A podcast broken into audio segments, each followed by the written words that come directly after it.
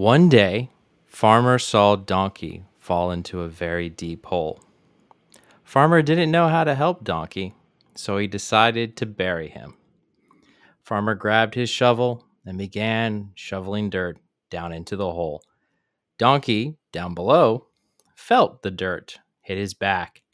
He shook the dirt off and stomped the ground. Farmer, unaware, continued shoveling dirt down below. Donkey, unaware of Farmer's intentions, continued to shake the dirt off his back and stomp the ground, making him that much closer to the top. On and on the moronic dance continued. Farmer shoveling dirt down into the hole, Donkey shaking it off his back, stomping the ground, that much closer to the top. Which is unfortunate, because all that shaking and all that stomping did only one thing it attracted Shai-Hulud, the mighty sandworm of Arrakis. May the passing of Donkey cleanse the world. I'm Blue Shark 45, and this is the GNA podcast.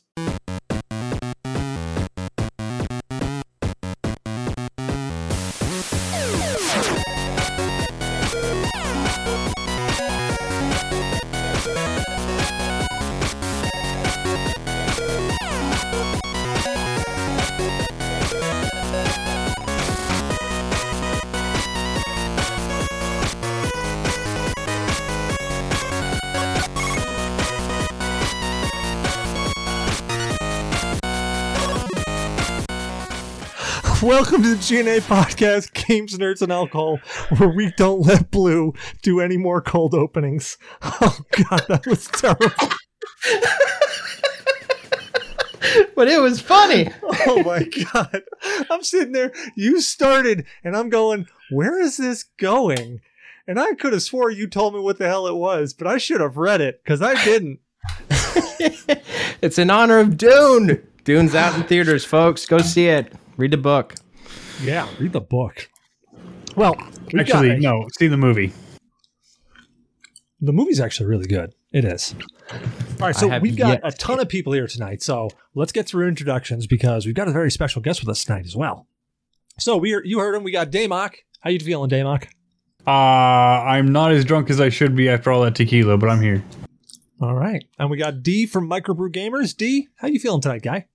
I'm doing all right. Uh, feeling a little bit better health wise, so I'm going to be drinking tonight.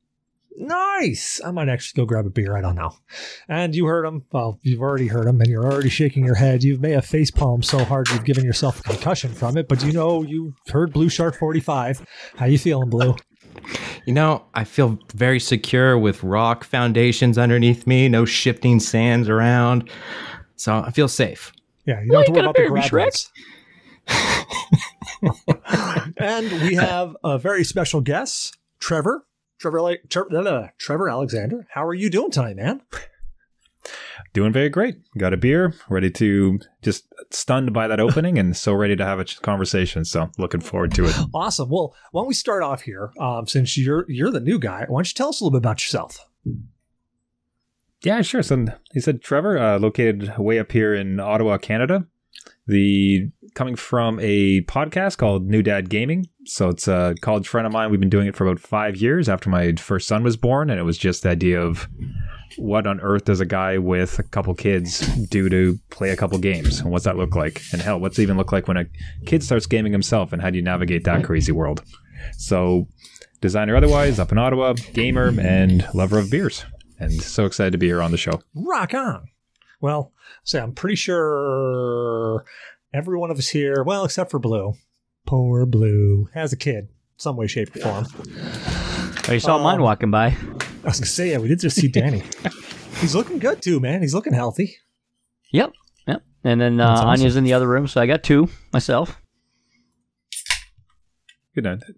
It's the right. It's the right number. I think anybody who goes past that is a little bit wild. I think met some people with six. I've met met one couple with eight, which is just after you get to two and you're thinking like, after two, like I'm surviving with two, and like you have eight. So say the number eight. Like that's a glutton for punishment. Eight, like two. it's like I also, it's like what else do you do besides having eight kids? Well, I also like to put my dick in a vice and squeeze. I mean, it's like what type of torture do you put yourself through?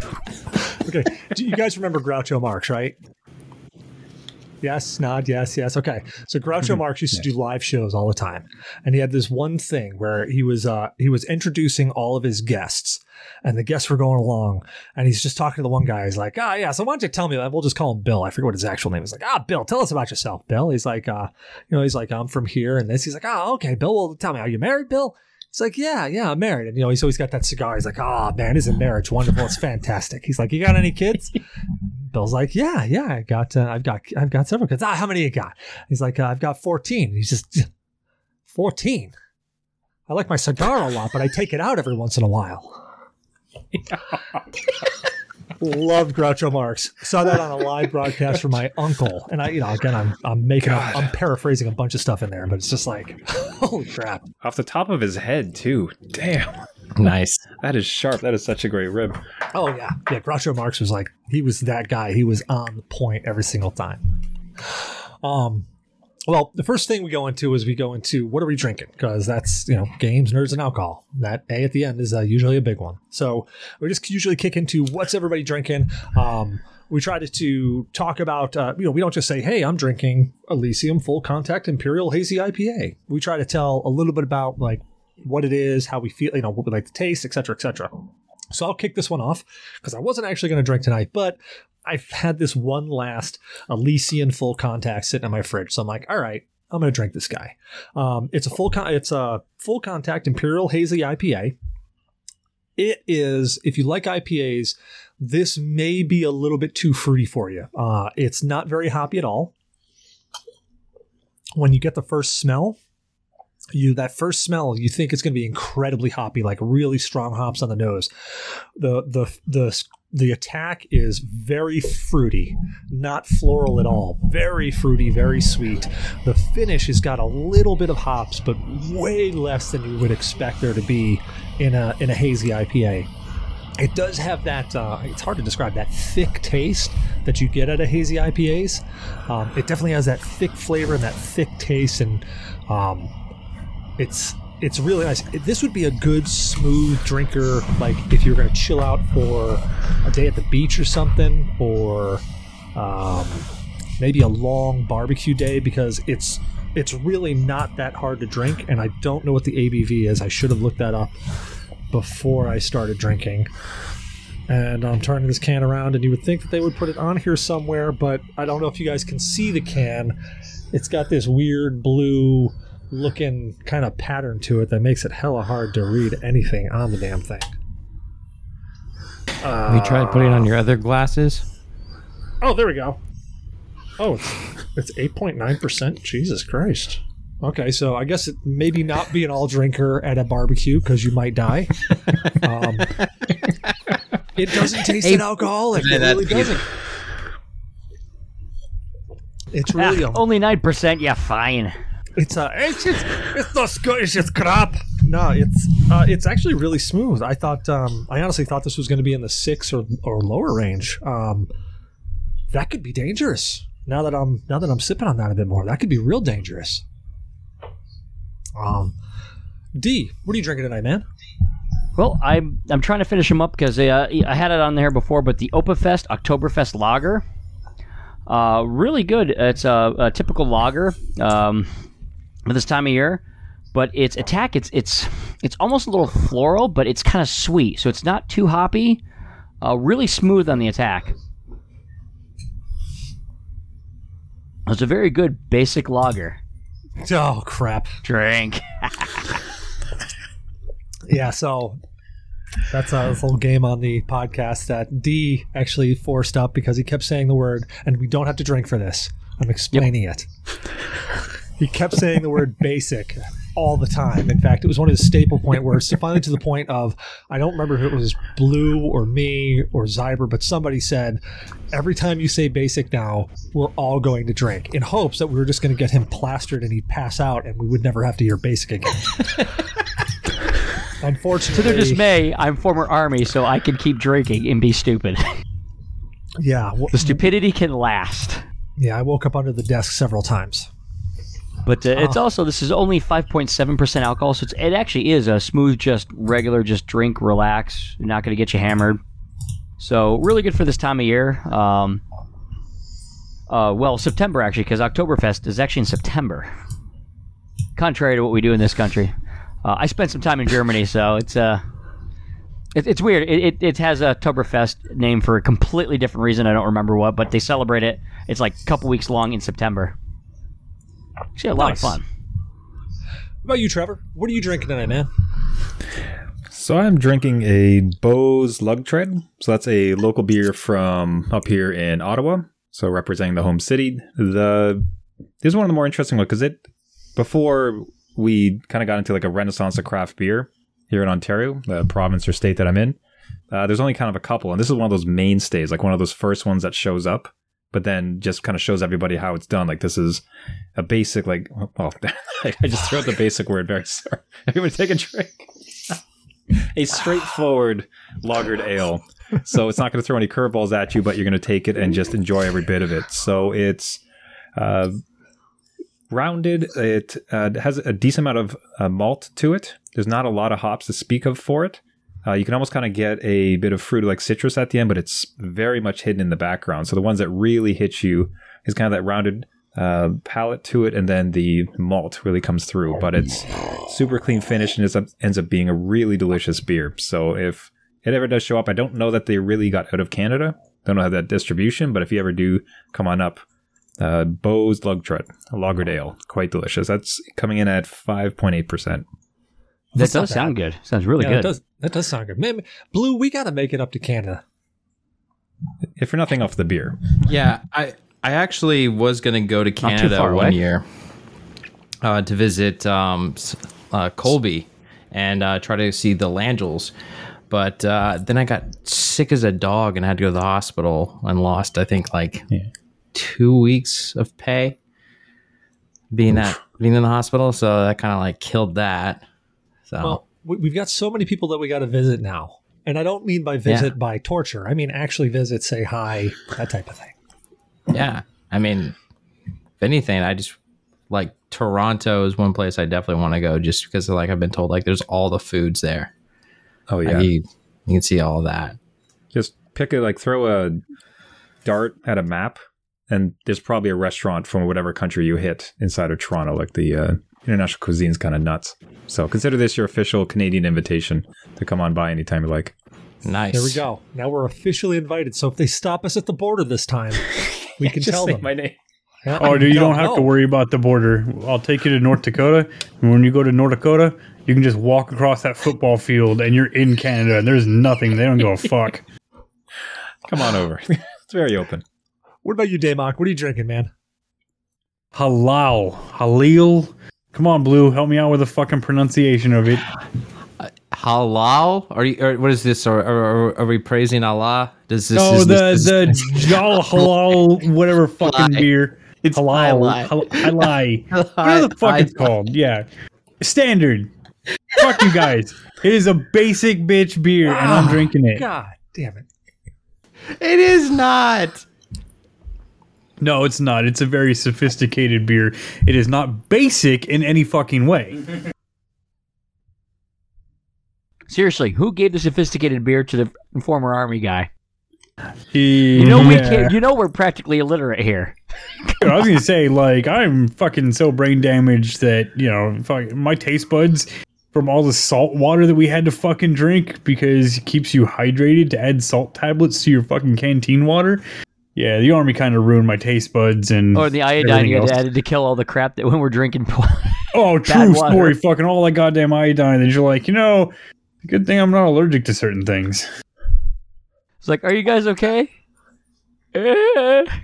Maybe. All right, so so so what's the thing? What, what's it like? Give, give me give, us- give me some info. What's this thing like, man? I, dude, I just got t- telling you, my taste buds are ruined by fucking salt water. Okay, I don't okay. know. It tastes What's- like good flavored beer that is relatively smooth and easy to drink. Like I have half a glass and I could down it in two gulps, and it doesn't fuck with my acid reflux or indigestion. It's pretty goddamn good overall. I, I recommend it. It's an nice. IPA. Oh, it's an IPA. So, okay. Well, there we go. There's yeah. some there, there's some info. What's the ABV on it? I don't know. I threw the can away. Six ish. yeah, it's about that. You have failed your family. It's it's it's highlight and it's Cigar City's the brewery. Yeah, Cigar City makes it. It's I'm a liar. It's 7.5% with 65 IBUs. It is an IPA. Yeah, like I said, it's a the name is misconceiving. I like highly. Yeah, I don't know, dude. I've had a lot of tequila it's, it's the well. dog races that dude, are. I got God over here in my fucking ear, and he's just like, "You're fucking saying things wrong." Like I've had a lot of tequila too, man. Fuck, I had Mexican food. And I love me some tequila and Mexican do, food. Do you have Combat the devil over, over the other shoulder? I do. Look, I got the patron saint of vodka over one shoulder. I got God over the other shoulder. Like, ah, oh, this is not working out for me tonight. Well, I mean, getting pulled no in all directions. No matter which both way mine are go, mentally special. Well, next segment, State of Games. State of Games is where we talk what, about. What am I chopped liver here? Yeah, you are. Yes, I don't care about what you're yes. drinking. Is it, is it, is this opener really that drinking. bad? God, it was we so terrible. I forgot you were here. That's how bad it was. what are you drinking? Uh, all right. So, Damok, the last time I was on the show, was enjoying uh, Yuengling uh, Hershey's Porter. So I decided that I was going to go out and I was going to try this. Uh, and I just want to say, first things first, it the label says, says Yuengling, and right below it, says Hershey's Chocolate Porter, and they put a little uh, sticker on here twice, one at the top and the one right above Yuengling, and it says twenty plus or sorry 21 plus to enjoy. Just just to make it clear that hey guess what? This is still alcohol. I've been staring at this thing since we started and i've been trying to find what the abv is on this.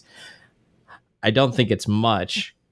Um no yuengling's around 5.4 to 5.7 yeah i mean and so it's not it's not really strong the nice thing that i like about the porter uh, or this this Hershey's Porter is that it's a very subdued chocolate taste. So it's not this huge like chocolate palette, um, you know, just like flooding your mouth. It's very subdued, and it makes the porter just a little more mellow to drink. When I think about it, it almost makes me think of an oatmeal stout. You know, if you don't like the, you know, how strong a stout is in flavor, an oatmeal stout to me is a lot more milder in taste. So that's what I think the Hershey's does for this uh, Yuengling Porter. Because I think uh, Yuengling made another one uh, that's a porter that was very strong in the coffee realm. It's called Black and Tan. I want to make sure that's really. Actually- uh, so I like Black and Tan, but I disagree with it being on the coffee side of things. Well, I I'd have to say I it's been probably God, how old was I? I was still in college. So it's probably been 10 years since I've had one. Okay, uh, so if I'm going to drink a Yuengling, I prefer the black and tan. It's just okay. harder to find overall unless I go to like Publix or something. I can't pick it up from Sheetz or Wawa or 7-Eleven. I have to go to a grocery store and hopefully they have it. Well, would you agree though that it's actually smoother than the black and tan, the the, the Hershey's Porter? Oh, the Hershey's Porter by far is. I, I had no idea. I know Cecil said something about it, or Selkie said something about it, and they were we were waiting. We were going to go to Mass Massanutten, and somebody was hoarding some, and then I totally blanked on it, and I found it randomly and loved it. I will say, if you talk to vintage, that screwball peanut butter whiskey with the Yuengling. that, see, not, you already got it. I was gonna say you have to try that because I've not, I've not had yeah. a chance to do that. Yeah, well, you know, let's let's let's go ahead and let's add a little bit to this glass. I was sipping on this um, every time uh, you all said the accursed phrase on this show. The accursed phrase that that which we shall not speak. Oh, that is good. I don't do a lot of beer cocktails, but um, Yeah, that that that's definitely uh, so it's not as chocolatey as I would like it to be, but Now, see, I Hmm. noticed that drinking the beer, the chocolate taste was on the aftertaste, and it was really good. Oh, like you have a, a nice, yeah, nice beer taste, but then like, did I just like eat a fucking bite of a Hershey's bar? It was really good. I would say it's not like I would. It wouldn't be like their milk chocolate. It tastes more like their um special dark on the after on the on the back of the tongue. It's not. It's definitely not. You're definitely not getting like milk chocolate taste. You're gonna get like, which is good because if you don't want to really like sugary taste, then I would go with that. Now, if you do want a little sugar and you do have screwball lying around, I would say that you definitely want to maybe do a shot, maybe two for a bottle. Because the screwball itself is very sweet. Um, if you've got something that's more of a peanut, peanut buttery um, whiskey, that's not like it's really like, I don't know. Uh, the best way I can describe it is if you actually took a spoon of peanut butter and you literally like stuck it on your tongue, like that's a peanutty taste the the screwball is more like taking a spoonful of Reese's peanut butter and sticking it on your tongue. It's very sugary. So if you don't want a lot of sugar to it, I would say I would definitely just a shot will probably do you good with the Hershey's uh, porter, or sorry, the Yuengling Hershey's porter. Um, but if you want more sugar, then I would add a little more to it. Or if you don't want any of that sugar taste, I would find a very peanutty um, whiskey. But yeah, I don't know if they have a very peanutty whiskey. Screwball was the first one to come out with the peanut butter They- whiskey. So, so the one that I'd have to say so far, and this is probably where it's going to be hard. Uh, it's in, it's made by the St. Augustine um, City Gate Distillery, and it's called. Uh, it's just peanut butter whiskey, but uh, Yeah, City no, I looked that up, and that shit to get outside of where the fuck you're at in Florida, it was Yeah. super fucking expensive. Yeah, they're they they don't have a lot of distribution, and I mean, there's other brands like Sheepdog and uh, Blind Squirrel, but I've never tried either one of those. I've only tried Screwball and Citygate. But I will say the nice thing about Citygate is it's very peanutty as compared to a very sugary flavor. Now, I have to ask before we get off of this entire alcohol section because I know I'm going to ask, and I'm exceedingly disappointed in Cecil for not asking this up front. So, Trever, you're up in Canada. Have you ever had a puppers? a poppers. oh no. no, I'm sorry. I don't know what that is. I really feel like I should. What is a Well, no, no, I wouldn't say that's something you need to know because I don't think that's necessarily y'all's territory, province, province, province. yeah, Dude, I, I was, don't try- know I was trying not to go with the like blatantly Canadian things. I was just trying to like, hey, let's go, let's just go smooth here. What he's referring to is from the show Letterkenny. There was a beer called Puppers, and they actually Oh turned my it from a from a beer on the show to an actual beer that they brewed. No, no, no. and It was a beer No, before it was the beer show. before. Was yeah, it? Gus and Brew and Puppers were were exist. They existed beforehand. They were just like one of the. I guess they were like a sponsor of some sort, or or uh, I forget the actor's name. Uh, he's Jared. Is it? I think it's Jared. guy who plays something. Wayne. Yeah, Wayne. It's Jared, isn't it? All I remember Wayne. So okay, so both him so and Trever, have you on, uh, seen Letterkenny? Supernatural. Seen Letterkenny, yeah. I, the beer reference I didn't catch. I gotta. I'm running out to the store right after this is done. That sounds hilarious. I gotta try it. Yeah, get with Please let us know if we can get some. Man, the problem. I grew up in small town Canada, so like watching that show is kind of like painful. As far as like, oh yeah, that that does happen a lot. Or that's ah, that's too close to home. I don't like watching this. So it, it, it's unfortunately spot on sometimes. The and I don't know if it's a Canadian thing where they any any slightly successful Canadian show seems to spawn their own whiskey or uh, beer or like some other thing.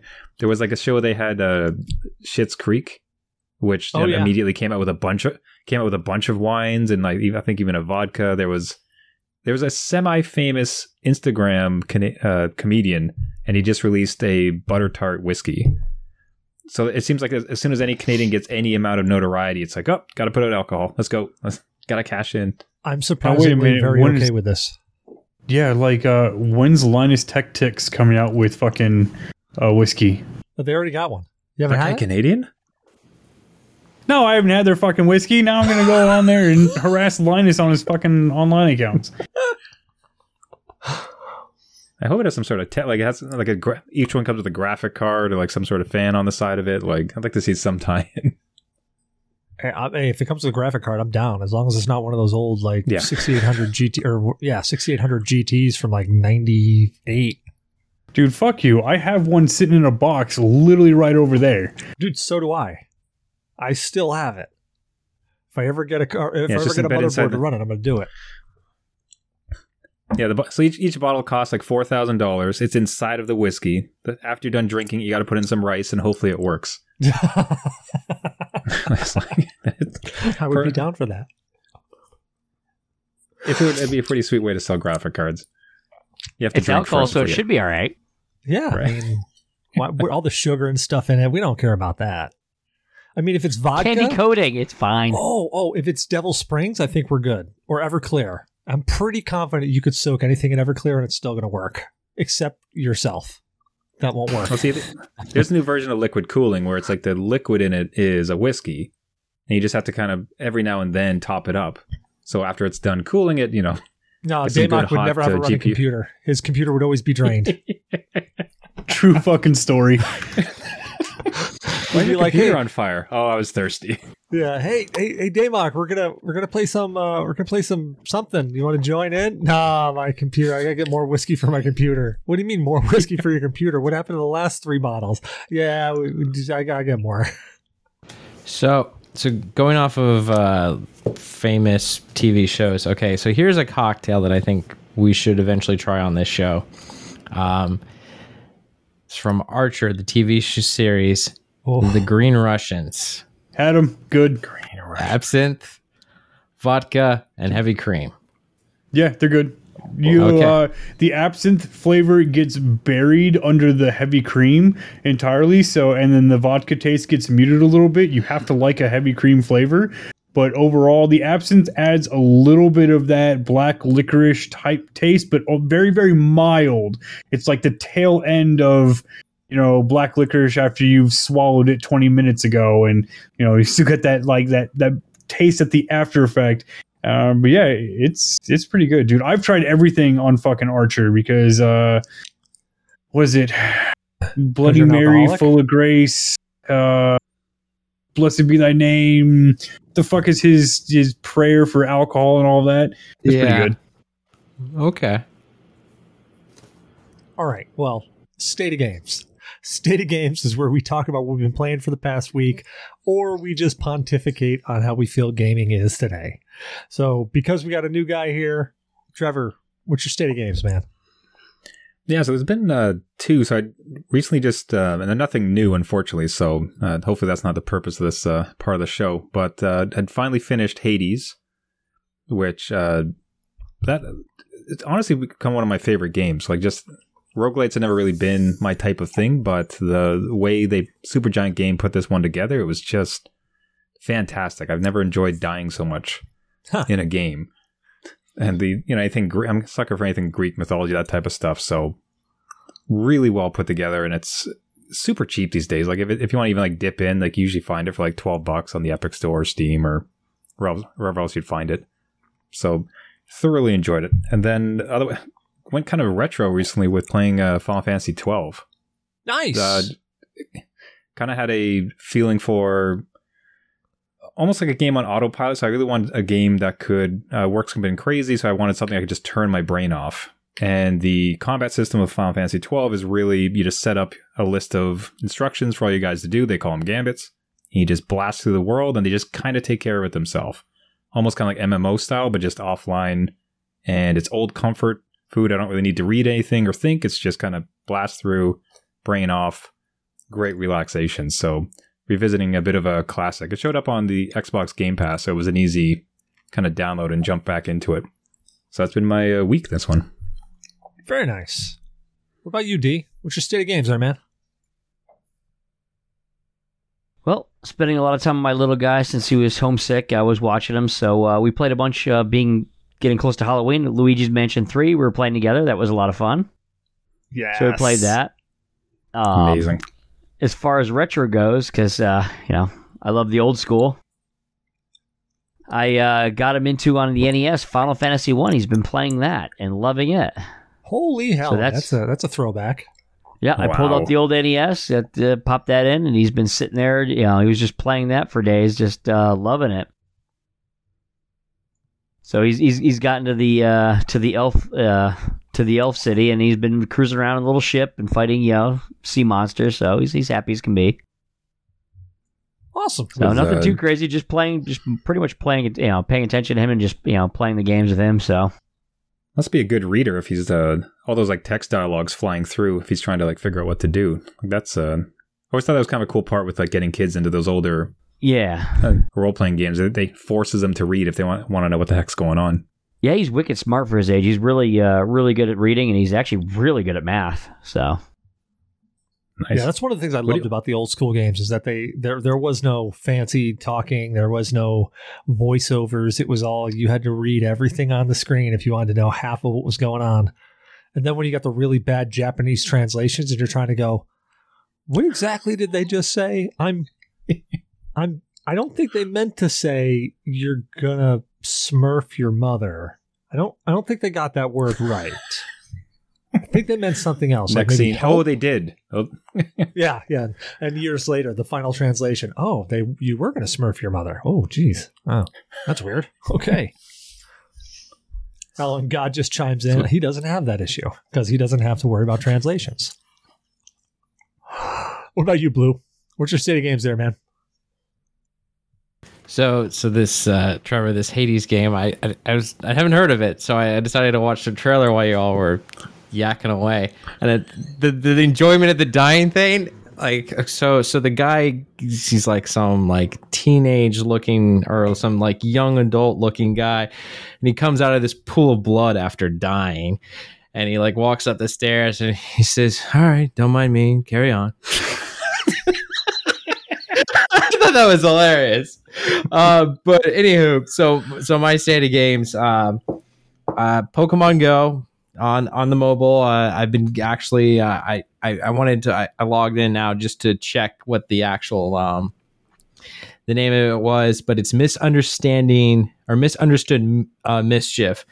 So I'm trying to get through that. I'm at the last point that they have so far. I'm in step 12. You know, we'll see when the next ones come out, but I finished the other um, minor ones that they had. You know, just catching all the ghosts like oh God, I've never gotten annoyed of catching so many dang ghost Pokemon and so many dark Pokemon.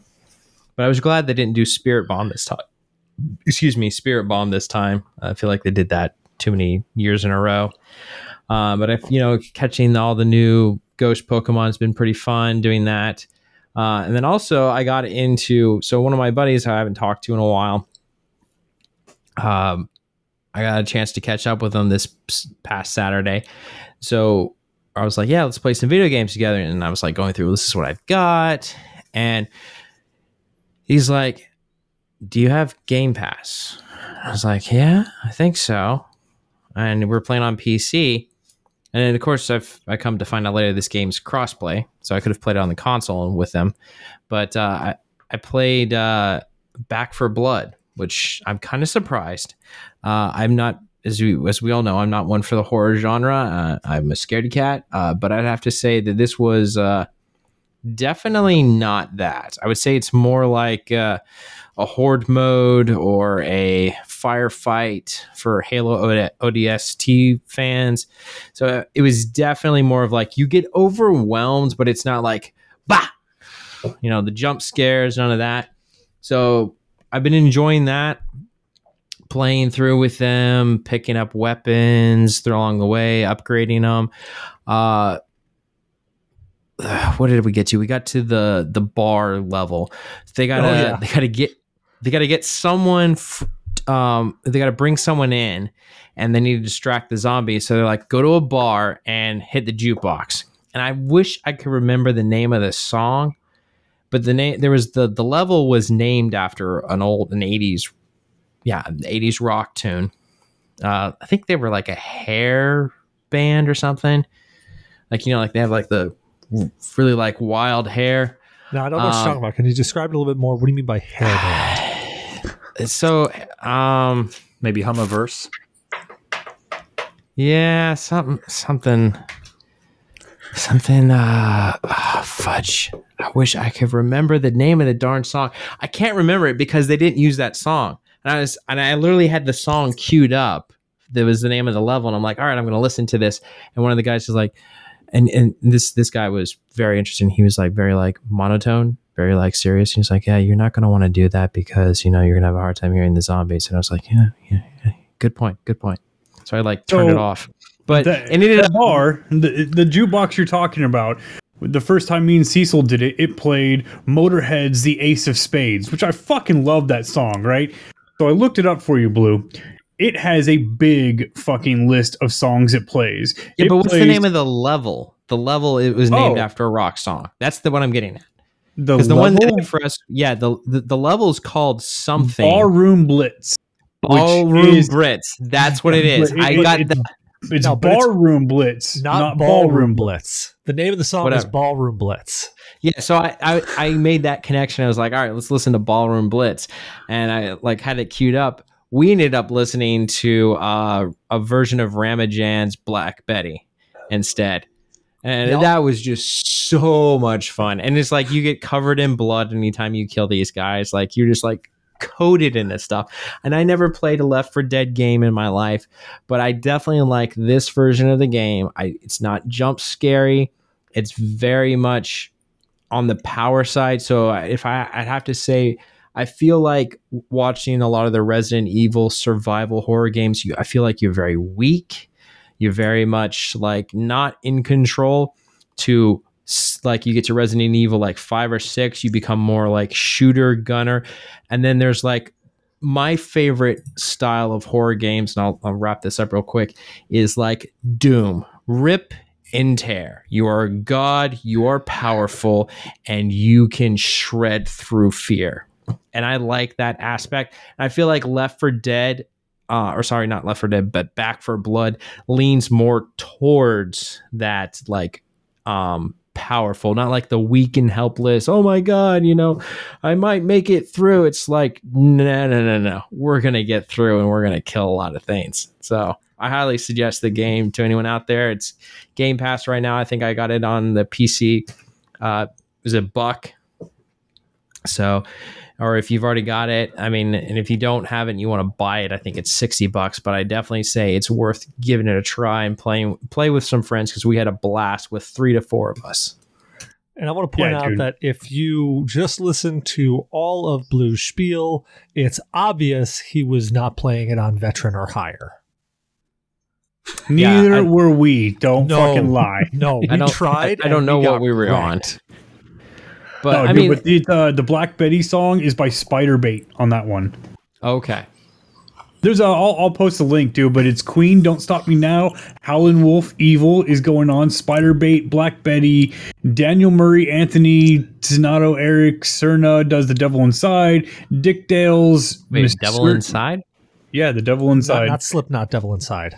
Oh, No. dang. No, not Slipknot. Uh, I'm leaving Got you, all excited. baby, with Luther, Guitar Junior Johnson, The Hives, Tick Tick Boom, Johnny Cash, Rusty Cage, The Dead South, In Hell, I'll Be Good Company, Mr. Airplane Man, Sun Sinking Low, A Pretty Mess, Empty Streets, Clutch, Electric Worry, Robert Johnson, Crossroad Blues, Muddy Waters, My Home is in the Delta, Misfits, All Hell Break Loose, and then Motorhead, Ace of Spades. So if you play that level, it's a lot of fun because those are good, high intensity, upbeat songs to smash fucking zombies with as you were just all you hear is gunfire and baseball bats cracking skulls. Who'd you say did uh, Black Betty again? Spiderbait. Okay, so they did a cover of it then because it was originally by Yes. Ram Jam. That's right. Ram Jam's the original one. Yeah, So- Ram Jam. I actually did not know that there was a cycle of songs in that because the first time we played it, mm-hmm. I actually had all of my all of my audio muted because I was doing the podcast and I was doing my backup recording, so I couldn't have the audio going because then it wouldn't it would record that audio instead of you guys. So I never knew that it played the Ace of Spades. So when you're like, oh, it's playing the Ace of Spades, I'm like, oh, damn. Well, next time I play it, I'll have to listen. And we played it again. And I was listening. I'm like, this doesn't sound like the Ace of Spades, but you know, maybe we're at a different part in the song and I just don't recognize it or something. I was like, I'm pretty sure I know the Ace of Spades. But now that I know that it's got a rotating list of songs that go in it, that makes me want to play. And that's good because it's guaranteed that you're going to go back and play these levels over again so that it gives it a little bit more of a replay value that you don't have to be stuck with the same song over and over. I mean, granted, if Ace of Spades played over and over, I would probably never get bored of that.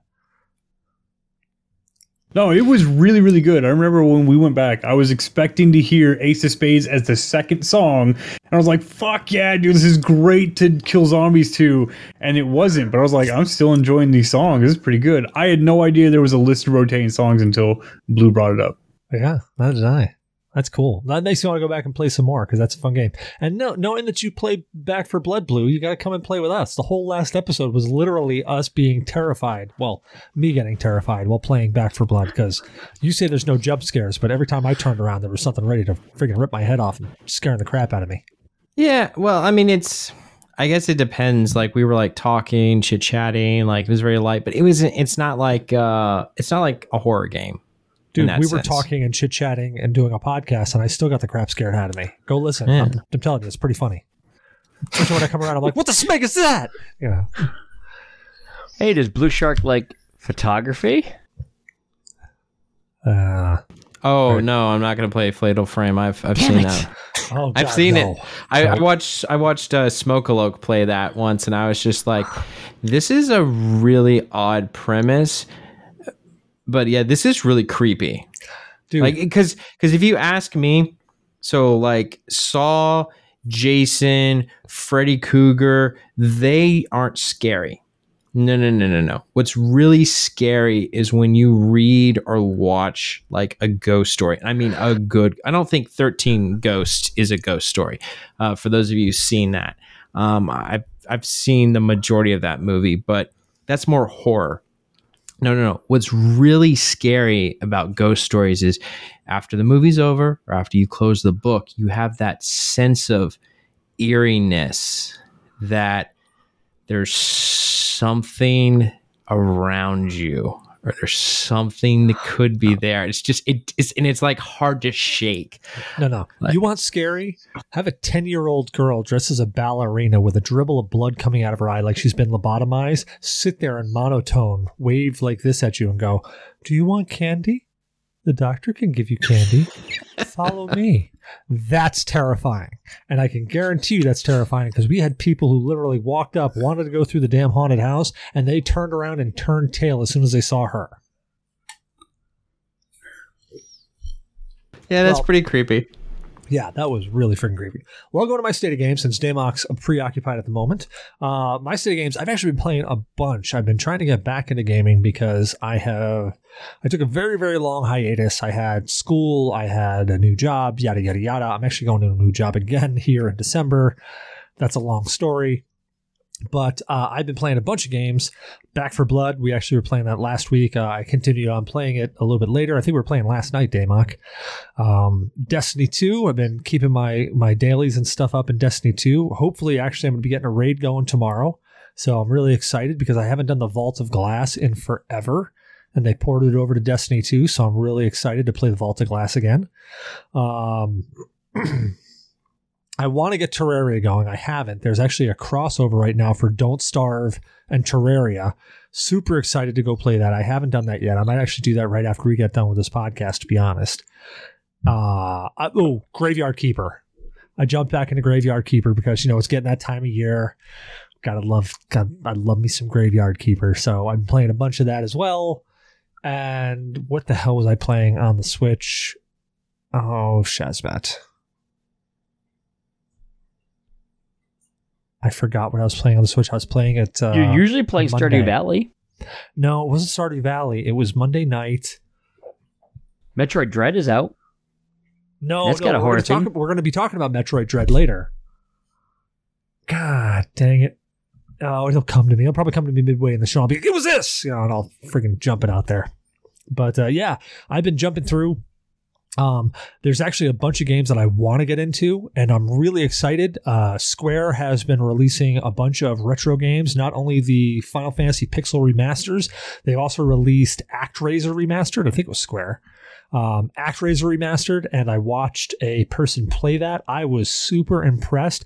It looks good it feels just like the old ActRaiser, as well as they've added a little bit more of like a city defense, like almost a tower defense game portion of it, which I really thought worked well with the way the game played. So super super excited about getting that and putting that on the list. Um, they I also added a couple levels to it and some more music too. They've fleshed up the music as well. I, I actually bought it. It was it's, it's wicked good so far. Yeah, I'm. I've, I've got another guy um, who's literally like my retro uh, besides D, he's my retro square liaison. Um, he pretty much keeps me informed on all, like anything's like, I swear to God, the CEO of Square can fart and I get a text going, Hey dude, it smelled like candy. Like that's, that's this guy. Um, so uh, like he, he got through, he, he got ActRaiser, he played right through it. He's like, you've got to get this. It's worth playing. Totally worth it. Go get it. And I'm like, yes gonna do it. I just got so much to get through. Oh, and, and I have been playing the. This is one I forgot. Uh, the Dark Pictures anthology, uh, House of Ashes. Now the Dark Pictures. I don't know if, if you guys. I, am I'm, I'm pretty sure Man of Medan, uh, Little Hope. You guys played them at all? Yes. No. Yes. No. Okay. So, do you guys remember Until Dawn for the PlayStation Four? Okay, so yes. same same company, I think it's Supermassive Games, made a they did a Dark Pictures anthology where they're like 30 or 40 bucks a pop for brand new, but you know, you wait for them to go on sale, you probably get for under 20 easy enough. But it's the Dark Picture anthology, and they are if you remember the old school um the old school movies that were like little like amalgamations of stories like uh, like the black cat or uh there's a bunch of Halloween stories. I'm trying to remember them. What's the oh like Tales from the Crypt, uh, Tales from the Dark Side. That was it. Uh, they were just like anthologies of stories. Like they tell one and then they tell another and they tell another. Well, the Dark Picture anthology is basically doing the same thing. They're doing like these, and they're fairly short games. You can usually get through them in about 10 to 15 hours a piece, but they've got a, a lot of replay value because each decision that you do has different uh, branches that happen. So, you know, you can either have everybody live, nobody live, you know, some people live, and there's different kind of. I mean, it's it's the same story beginning to end.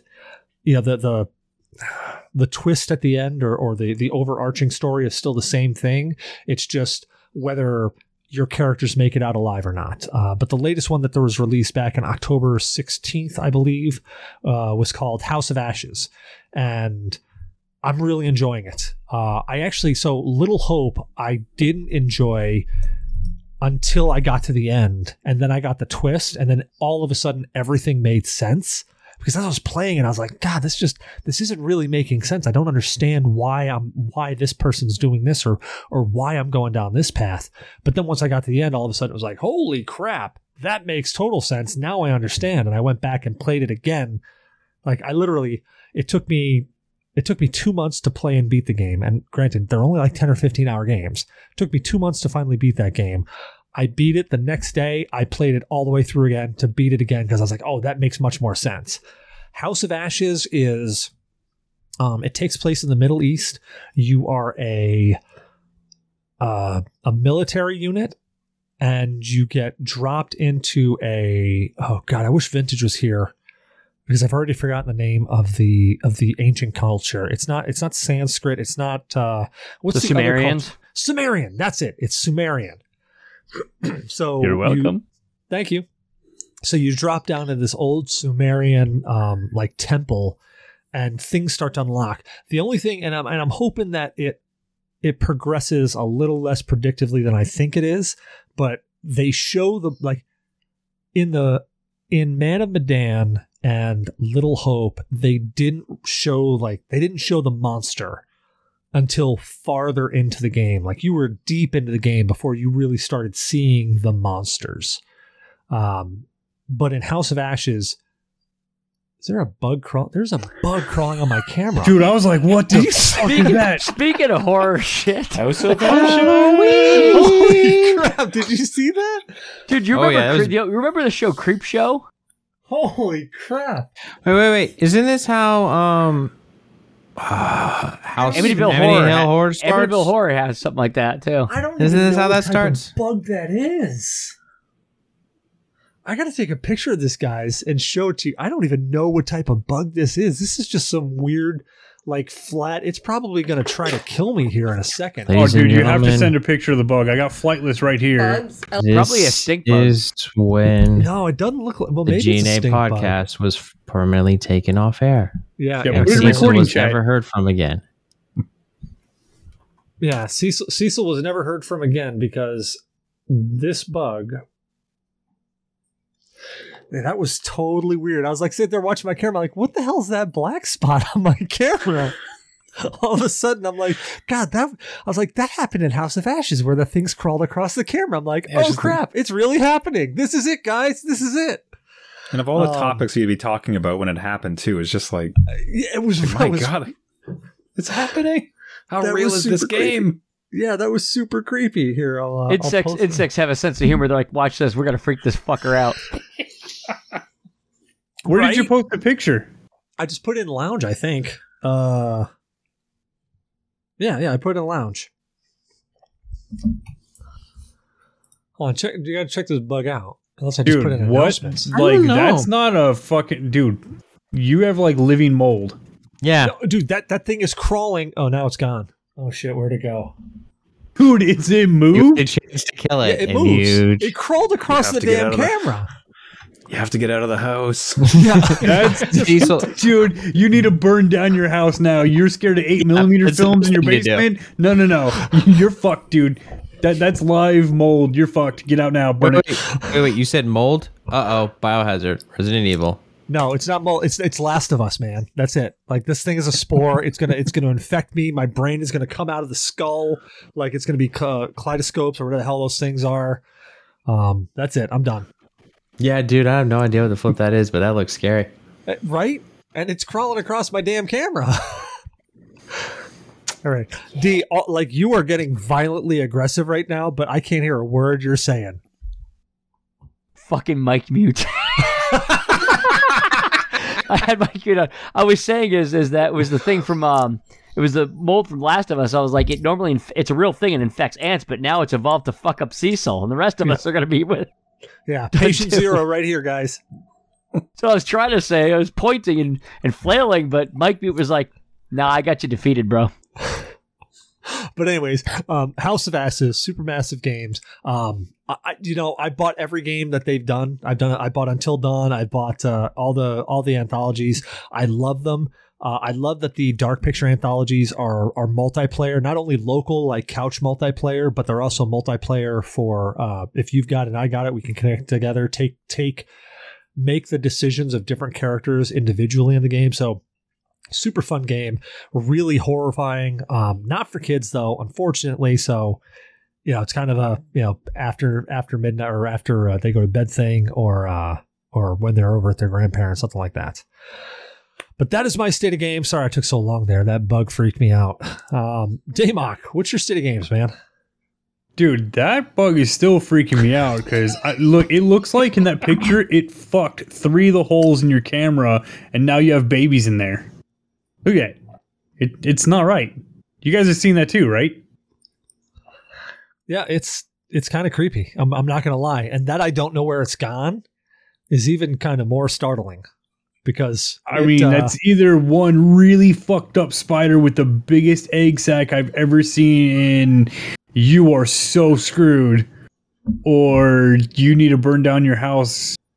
Either way, dude, just burn your house down. It is it is Halloween, and I mean, and now you've got you know the funky bug monster fucking with you. So it's like, I'm I'm sorry, Cecil. It's it's your time's up, man.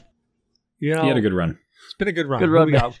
I mean, you know, as, as long as I can at least edit this episode and get it out before I die, then we could be one. Uh, we could be two ninety two. That's a that's a good round number.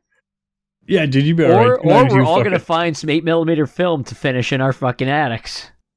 We don't right, need to. That bug is art like that is scarier than finding eight millimeter film in your fucking basement. Okay, look, no, nothing is scarier than finding eight millimeter film in my attic because I don't have well, a basement. I've got a crawl space. If I th- and I'm telling you all right now, this is not a joke.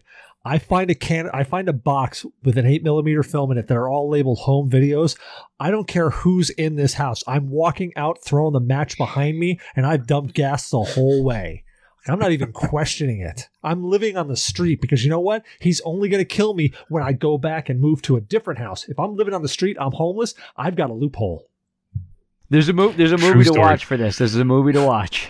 Well, uh, let's. Uh, my concern is the bug. If that is really the Last of Us mold, ammo is way too expensive right now for that to be breaking out. Way too expensive. Well, there's a good thing about being a paranoid alcoholic, former military dude. My house is, you know, a good place to come for ammo. All right, I'll go there first then. uh, state of games. Yes. But no, but yes. But I'm really upset right now, so I don't even know if I want to talk about the games that I fucked up really bad because I was half paying attention to things and now I'm all. So I played Back 4 Blood, which, yeah, I think Cecil actually wanted to discuss that later in the show, but ah, uh, it is what it is. It's an interesting game, Blue. I'm glad you're playing it, but why the fuck are you not saying, hey dickheads we're playing fucking Back 4 Blood. You should join us because it's kind of hard finding four people or even finding one random. And i don't know if it's because we're so at the beginning of the game and everybody's at the end of the game or what but uh, yeah. So it was fun. It's not a great game in my opinion but i don't care about shooters anymore. They're they're fun but yeah, take it or leave it. Doesn't bother me. It's on Game Pass. I pay for Game Pass. When it leaves Game Pass, I won't play it anymore. Uh, aside from that, I'm sorry. You can hear Odin in the background. He is just meowing his fucking head off and having a good time. Is he's crazy? Um, Odin, stop. Uh, I played more Diablo 2 Resurrected because that's all I've been playing. I I, I telework and I'm in a hurry up and wait situation. So I'm hurry up and waiting, playing Diablo 2 Magic Find running, and then I fucked up really bad because I watched this really this cool video I got really excited for and I respect my sorceress. And I missed out on a very important fucking skill and didn't put any points into it, and she's pretty useless. So I am just kind of staring at my computer screen, kicking myself in the nuts because I've already used all three respecs and I can't kill any of the big bosses to collect any of their essence. And everybody wants a lot of fucking high end runes for the essence, which I can't farm because I fucked my sorceress. Ah, so yes. Is it safe to say your sorceress is an analog for how you're doing on your job right now? Like, I don't know. I'm doing great on the job, dude. Like, well, you said they, you're doing nothing. You, you said you feel useless. Yeah, well, I, I am. Yeah, I fuck.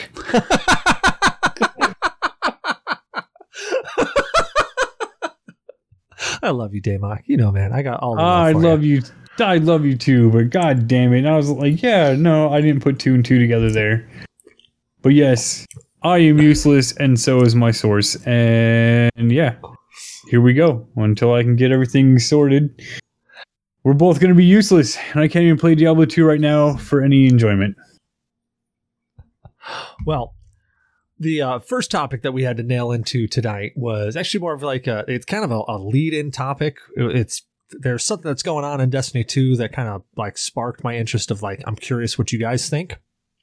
Um there's a glitch that came out in destiny 2 that bungie is like super like anal about like they're getting crazy about. Um, the glitch itself is if you put your put your game in windowed mode and you hold your cursor over the maximize button for like five seconds and then pop super, you just puke out uh, energy orbs or light orbs, which allow other people to pick them up and get their super back and yada yada yada.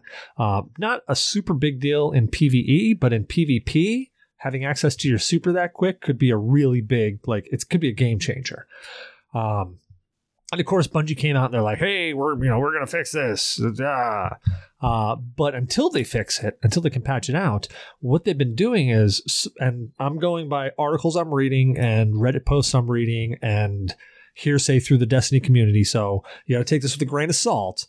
But what I'm hearing is that Bungie is just banning people um, if they if they're found to use this exploit, which kind of like it, it sparks something in in me of like, well, it, is that fair? And that, that's kind of like really more where I was I, like the topic kind of was sparking in my head of like, is that a is that a fair response to there's a glitch in a game. I mean, it's obviously a glitch. You know, nobody programmed in the game.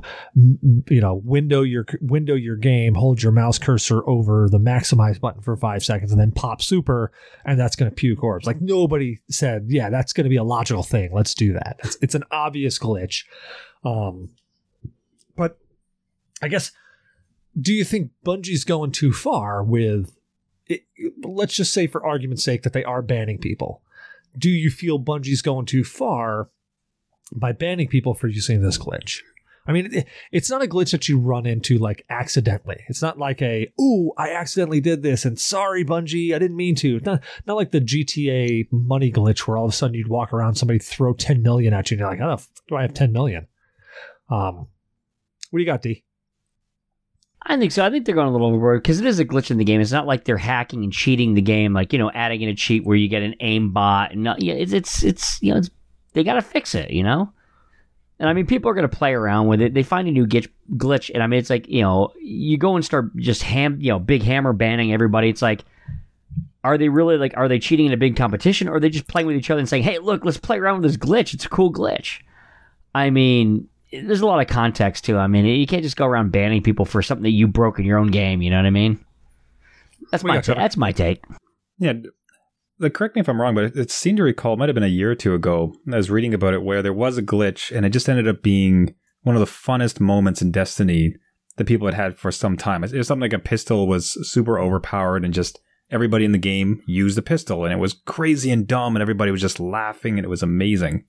So and it came from a same like just it was a bug, it's a mistake. Sorry guys.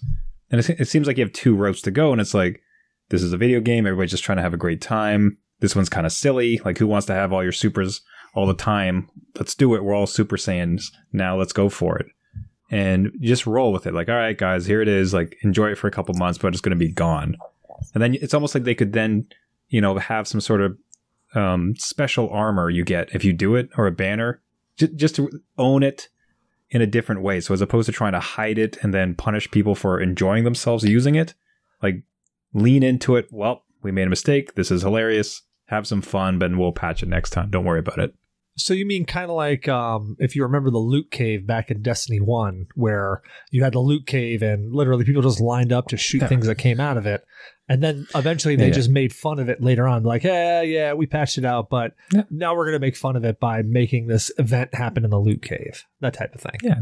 Okay. I think, yeah, think of anybody who was in part of that. Like, they can think back, like, happily, like, oh, that was a silly time. That was kind of fun. It becomes part of the lore and becomes part, so it becomes a joyous memory as opposed to this awful event where they're banning folks. What you got, Blue? Yeah, I'm kind of with Trever and D on this. Like, this shouldn't be an bannable offense. It should be a bannable offense for one game mode and one game only. Trials of Osiris. That's it. That is the most competitive, sweaty game mode ever, and that would ruin everything. Like you, you, you're really trying hard to like get somewhere to get your wins. Like that is a competition level mode. Everything else to me is unranked and its style.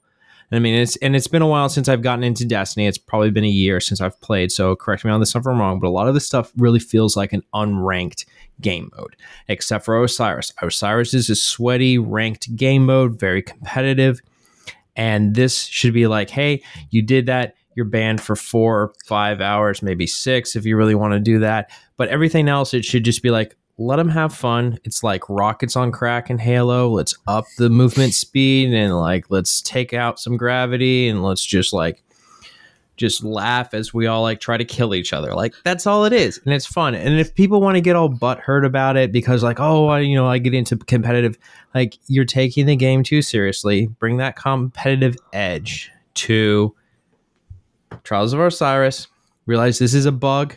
Bungie's going to fix this. This isn't something Bungie's going to leave in the game. This isn't a part of the permanent game. They are going to fix this. How long it takes them, we don't know.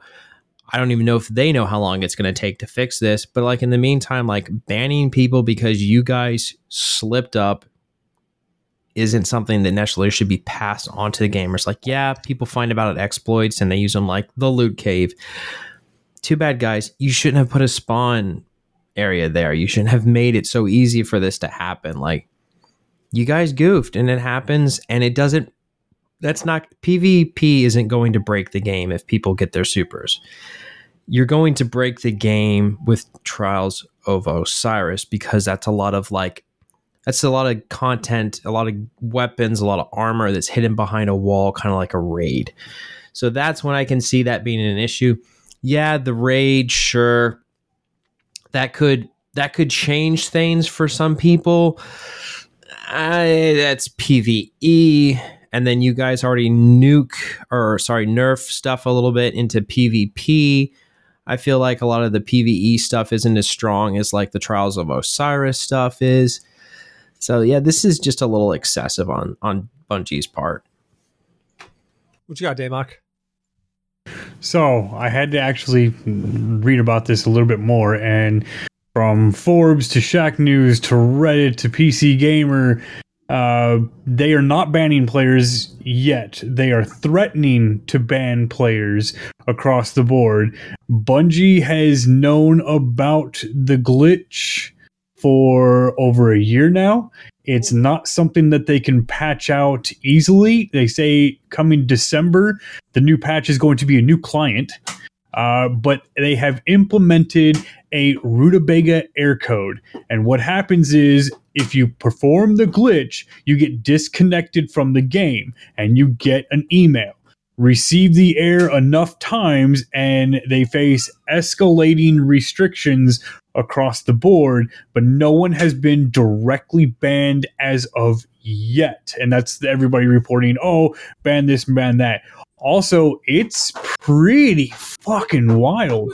So the mid match glitch, you you have to use a Titan Ward of Dawn super or a Warlock's Well of Radiance in the Windows mode, like he was saying.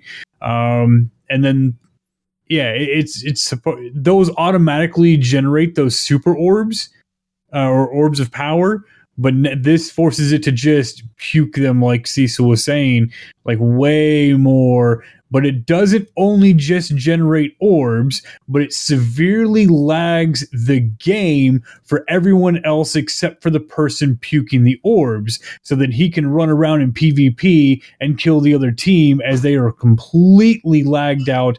And in PvE you can complete the fucking quest and or raid while the boss because it, it lags out PVM as well so people are just rushing through and doing it it, dude, super fucking interesting.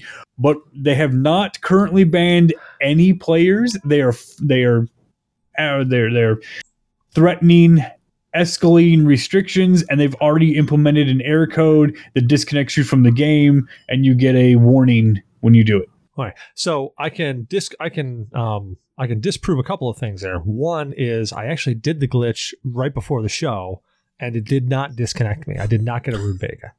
So really, because they're all you, reporting that now. I, I, can tell you that that is not a hundred percent. Um, the second thing is, is that if you go through, if you go through Reddit, I actually went through Reddit uh, yesterday and the day before, and you can find people complaining left and right. Now you got to take it with a grain of salt because it is Reddit and people are just trying to get karma.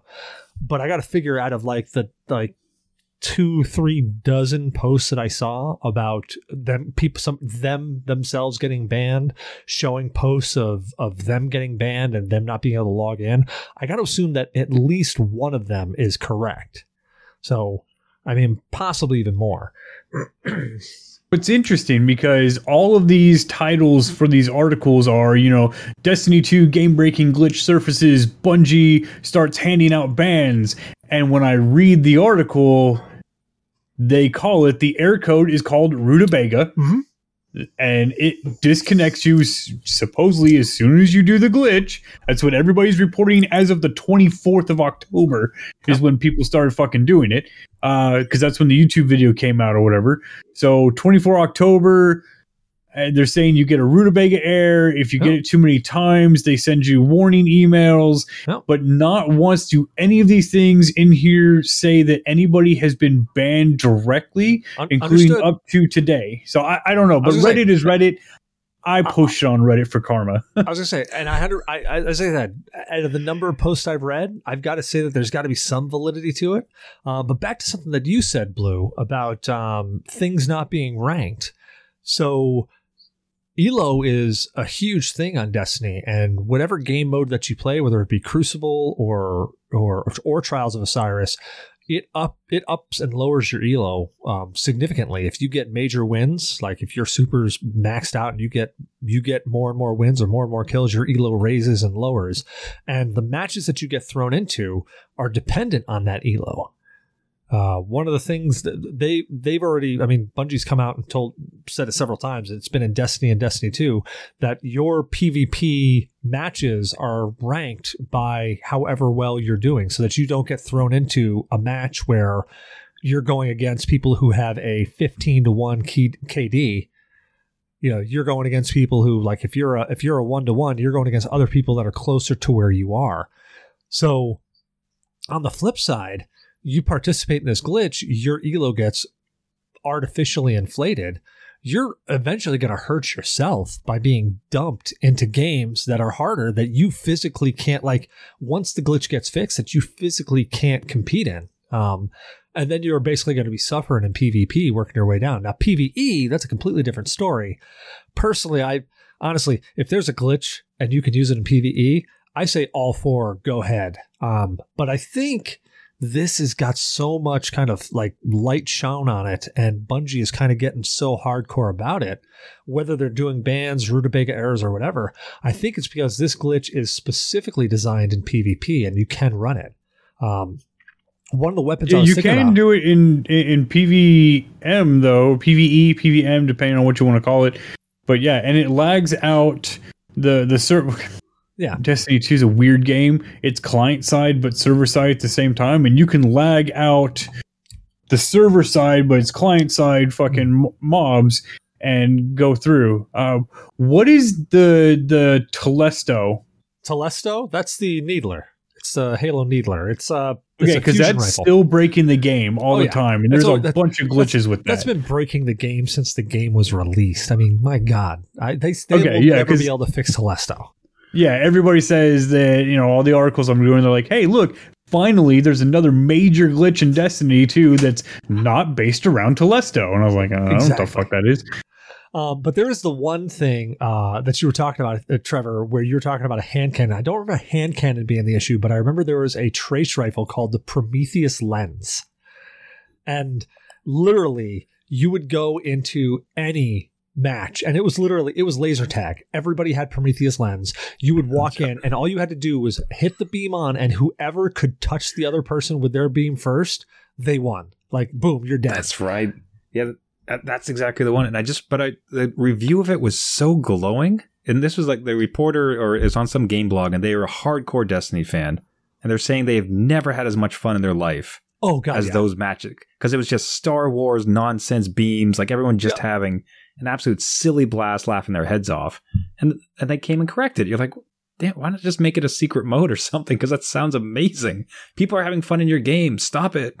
Yeah, and, fix uh, this. And, and, Prometheus Lens when they patched that. I mean, I remember getting in there on Prometheus Lens, and I remember it was some of the funnest matches I had because I I am trash at PvP, and I will I will raise my hand every single day and be like, I am trash. I know the tactics. I know how they're supposed to run. I know how to identify when the other team is doing something, and you're supposed to run this tactic to make it work. I, dude, I have got 3,000 plus hours in Destiny. I know all the tricks of the trade. I just can't friggin' do them in PvP. I am well aware of it. I am okay with this. I will raise my hand and be like, yeah, guys, I'll play, but your KD's going down because of me. But Prometheus Lens was definitely one of the funnest matches because I would run in there and I'd be like, all right, here we go. And I actually felt like I was competing. Like I, my KD was above 1.0 for, for once. Yeah, you can play Cecil, but I'm still sitting in the corner spinning in circles. yeah, and then they had they had a mode where you got your super quickly, Man. and then you know, so like this is to me this is so this is something that it's an open playing field kind of thing, except for the the console. Are they doing crossplay with console and yeah, they finally PC? fired that up. Yeah, PC and console. So so even in PvP, correct. You uh, you okay. So that's where it gets a little uneven because you can't do this as a console player. True. That that is a big problem. You can't do it as a console so, player. That's that that that makes it a little unbalanced. But the to me it's I mean it's it's kind of like oh yeah do this this this this this and then here you, you have your super so it's going to take a little setup and stuff like that. It's not as simple and easy uh, exploit. But my issue but, with it is that it's not like the loot cave where it's you just go there and you do this. It's not like Prometheus lens where everybody had the Prometheus lens by that point in time, or they could get it really easily. It's not like one of those things. It's a very specific. You've got to be in window mode. You've got to be one of these classes. You've got to have this equipped. You've got to do this. You've got to do, and it's it's something that you purposefully have to go and do. Like you can't just like the loot cave. I randomly found the loot cave before it was even called the loot cave. I found the loot cave and I'm like, huh, how the hell is this working? How why is it when I'm standing here? Like I would just stand in a spot and just like rotate around like a lighthouse and start wrecking stuff. And all of a sudden I realize, wait a minute, they keep spawning from there. Let me just aim there. Oh, this is easy. All I gotta do is keep shooting there. Holy crap, I'm a max light level except for raid gear. This is amazing. How the hell did this work out? You know, it was one of those things that you could stumble across. You know, with Prometheus Lens, it was you saw everybody else using Prometheus Lens, so you go, huh, let me throw on Prometheus Lens. Let me see what happens here. Oh, this is really fun. But this specific glitch, you've got to really like, you've got to know what you're doing with it. You've got to purposely, purposefully in your mind go, I'm going to do this. There's full on intent that you're going to do this glitch. I mean, if just for argument's sake, let's say Bungie is banning people, I think I'm actually on the side of I'm okay with them banning people because your in your like your intent is to go and do this. Your intent is to either A make it easier for yourself or B make it less fun for somebody else because now you've got the advantage over them. It's it's not mayhem. It's in, you know, tr- it, it could be in Trials of Osiris. It could be in regular control. I mean, there would really be no point in doing it in Mayhem, but hell, if you want to do it in Mayhem, I guess go ahead. Um, so where are you seeing the bans in Reddit? Because Reddit has scrubbed that for the most part. There's a couple threads, mm-hmm. but only a handful that people are talking about right now.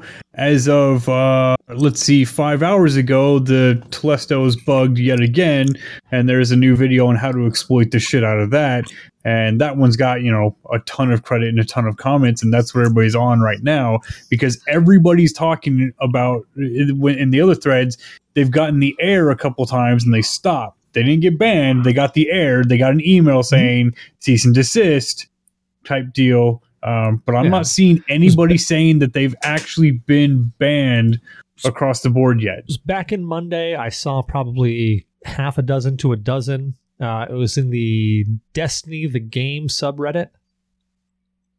Yeah, that's where I'm at. Destiny the Game subreddit, and like the newest thing is there's something about Xur, XUR, or whatever, and keeping him hostage Xur. for some event thing. Yeah, yeah, but right, that was the latest glitch where you could, uh, he wouldn't, if you got into it and you did some whatever thing, you would stay in the instance and Xur would stay there, and people could load in on your instance and still buy Xur after Xur was already supposed to be gone. Yeah, they're like, oh, I've got 15 hours total of keeping him hostage, and here's what you can do, and here's how you can exploit it. And I was like, holy crap. Yeah, like literally, there's like there are so many different things that you could do in Destiny. Um, like they're just it's a like, glitch fest, man. Like, it is. It is. It is absolutely a glitch fest, but uh, that's fine as long as people are having fun with it. I mean, but, that's but, what matters. But like some of the uh, glitches are really like like holding Xur hostage after he's supposed to be gone. Xur is the he sells you the exotic stuff, you know, the stuff that you don't have. You go see Xur, and he's selling you like a god roll of a legendary that you just never could get your hands on. Like if Xur, like if they had this incarnation of Xur in Destiny 1, I would have gotten that God roll Eyasluna that I was begging for that I never got. And I'm still frigging salty about it. And yes, I know I've mentioned it before on the show and I will keep mentioning it again because I never fucking got that roll. Move on. no, I can't. I can't. I just can't. Um, lives for, lives rent free in your head. Hate hate is poison you drink, hoping your enemy would die. Just let it go. I found a uh, there's an old school glitch that I found that's really cool. You can use with the uh, Game Genie and Super Mario 3 Uh-huh. Uh, there's a code you can find that there's like f- about I think it's like 15 undeveloped like just partially made levels that they're using in testing that are actually locked in the code. Put in the game uh, the Game Genie code, you can actually play those levels. Bitchin'. Wow. Yeah, yeah, Dude, that was they're- in the they're un- book. Yeah, they're they're unfinished, and, and some of them to get out of it, you just have to die. But it's kind of neat because there's like 15 of them, so you can see where they were kind of. Some of them you can see like, yeah, this might have been like the prototype to one of the levels that made it in the game, but you know, very unpolished. But you can go through and it's just stuff that was left in. It's kind of neat. I was gonna say you're I gonna have to post Game that Genie. link. Yeah, you're gonna have to post that in a in a link in Gamer News or something. I'd be uh, because I have I've got the J- I've got the I've got the Game Genie code. Well, I was gonna say I've got uh, I've got the game and I've got an emulator and a game and a game genie emulator on top of it. I mean, I actually have the game. It's well, not there. It's technically that direction. It's up in the up in the top room, but Yeah, mine's over there. Dude, I think I sent my Game Genie without the book to Zyber when I sent him all that big box of crap when I was cleaning through all my storage. And I was like, dude, I have an NES Game Genie? I don't know where the fuck the book is, but I remember it being a big deal at the time. Oh, like, oh yeah, yeah, and you pull up that menu, and you you got I, I got my sister holding the book and reading off the thing. Like, fuck, slow down, slow down. I got to get to the yeah. That was great, dude. I miss Game Genie, Good I tried making my own codes and I broke those games so many times. Oh yeah, dude. That was fun though. Like just punching in random shit or just changing uh, a number or a letter, and be like, whoa, that's really altered the game. Everything is in a weird color now. you couldn't tell anyways. True story, but everybody else said it was in a weird color. I can't help being colorblind. Oh, we gotta bring back cheat codes. That was such a fun time. Oh man, dude, I used to get the EGMs and like just like f- flip right to the back, be like, all right, what's the cheat codes? What's the cheat codes? What's the cheat codes? or where you find it out and you were the person who happened to know the Mortal Kombat blood code. So every time you were over at your friend's house, they're like, hey, can you put in the blood code? You're like, hey, hold on, A B A C A B B. And you're like, there you go, man. You're like, yeah, can you tell us? No, I won't. No, no, sorry. Never. I'll die with this. Yeah, Yeah, this will be this will That's be that's what my grave. tombstone will say. Yeah, exactly. My tombstone will be A B A C A B B. Or it'll be the Konami code, one of the two. All right, so Yeah, Now you have everybody me knew the thinking- Konami code. Everybody did. How many hmm. tombstones actually have the Konami code on them now?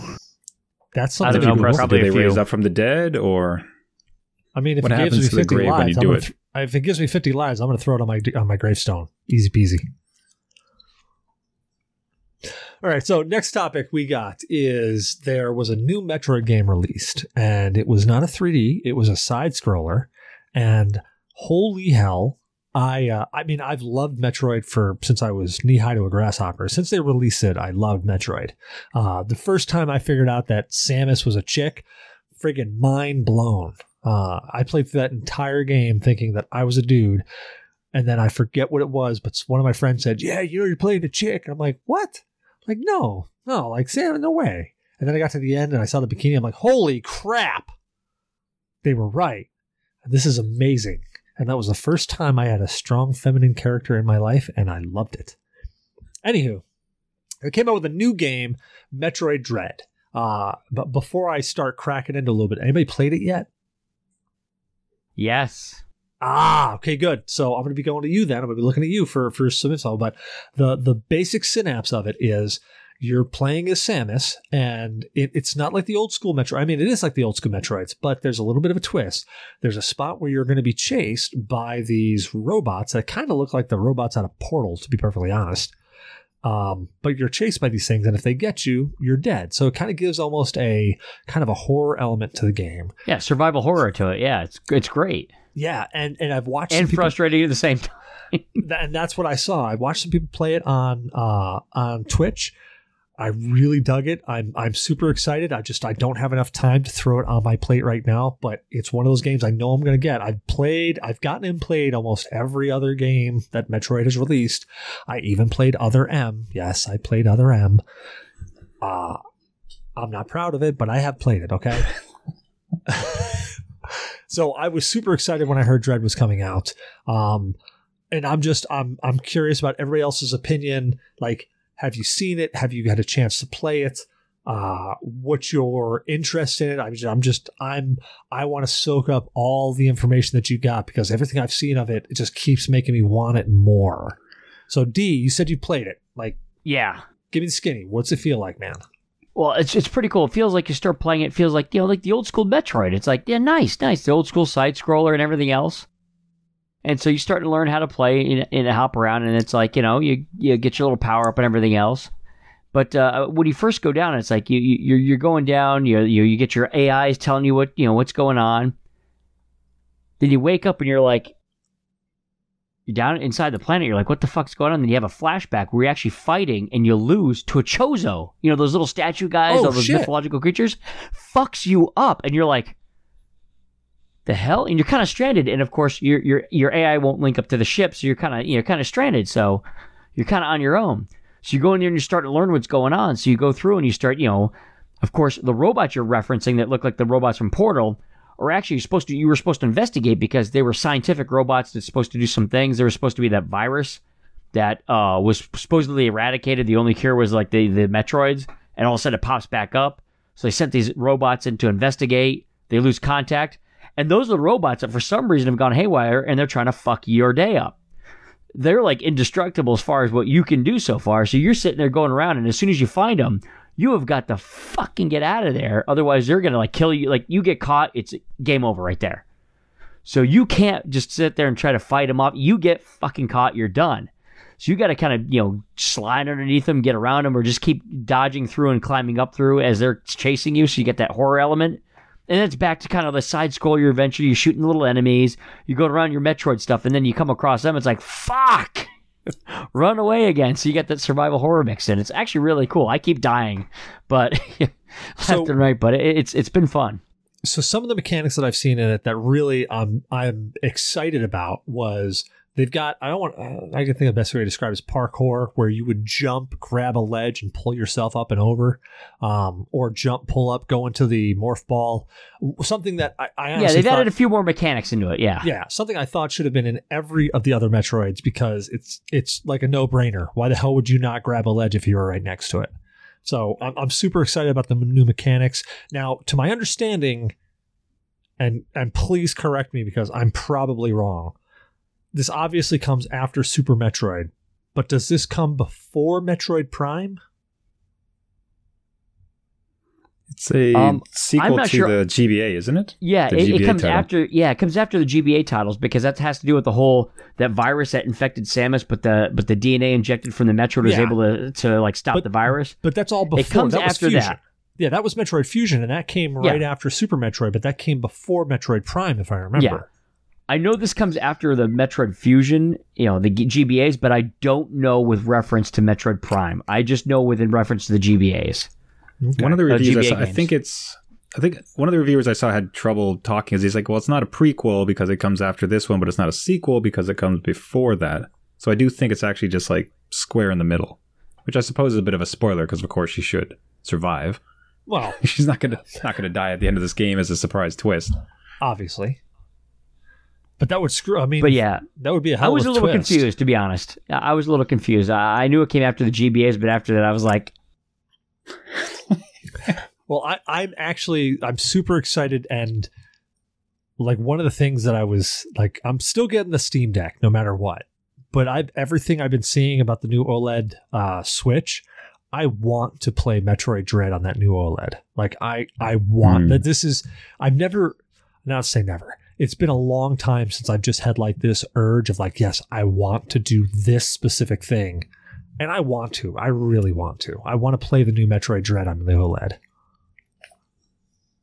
One one point of advice with the OLED, it looks nice. It's got the you know the better screen quality. I mean, all the other hardware is the same, so you're not going to get any power Yeah, yeah. boosts. All of the nicer screen, but they advertise it being made of glass, so it's more scratch resistant.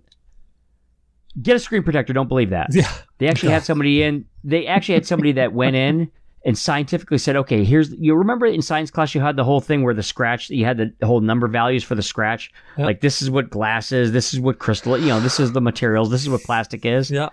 They say, hey, this is a glass OLED uh, screen. And when they did the scratch test, they actually found it to be more two to three, which is the same as the plastics they normally use.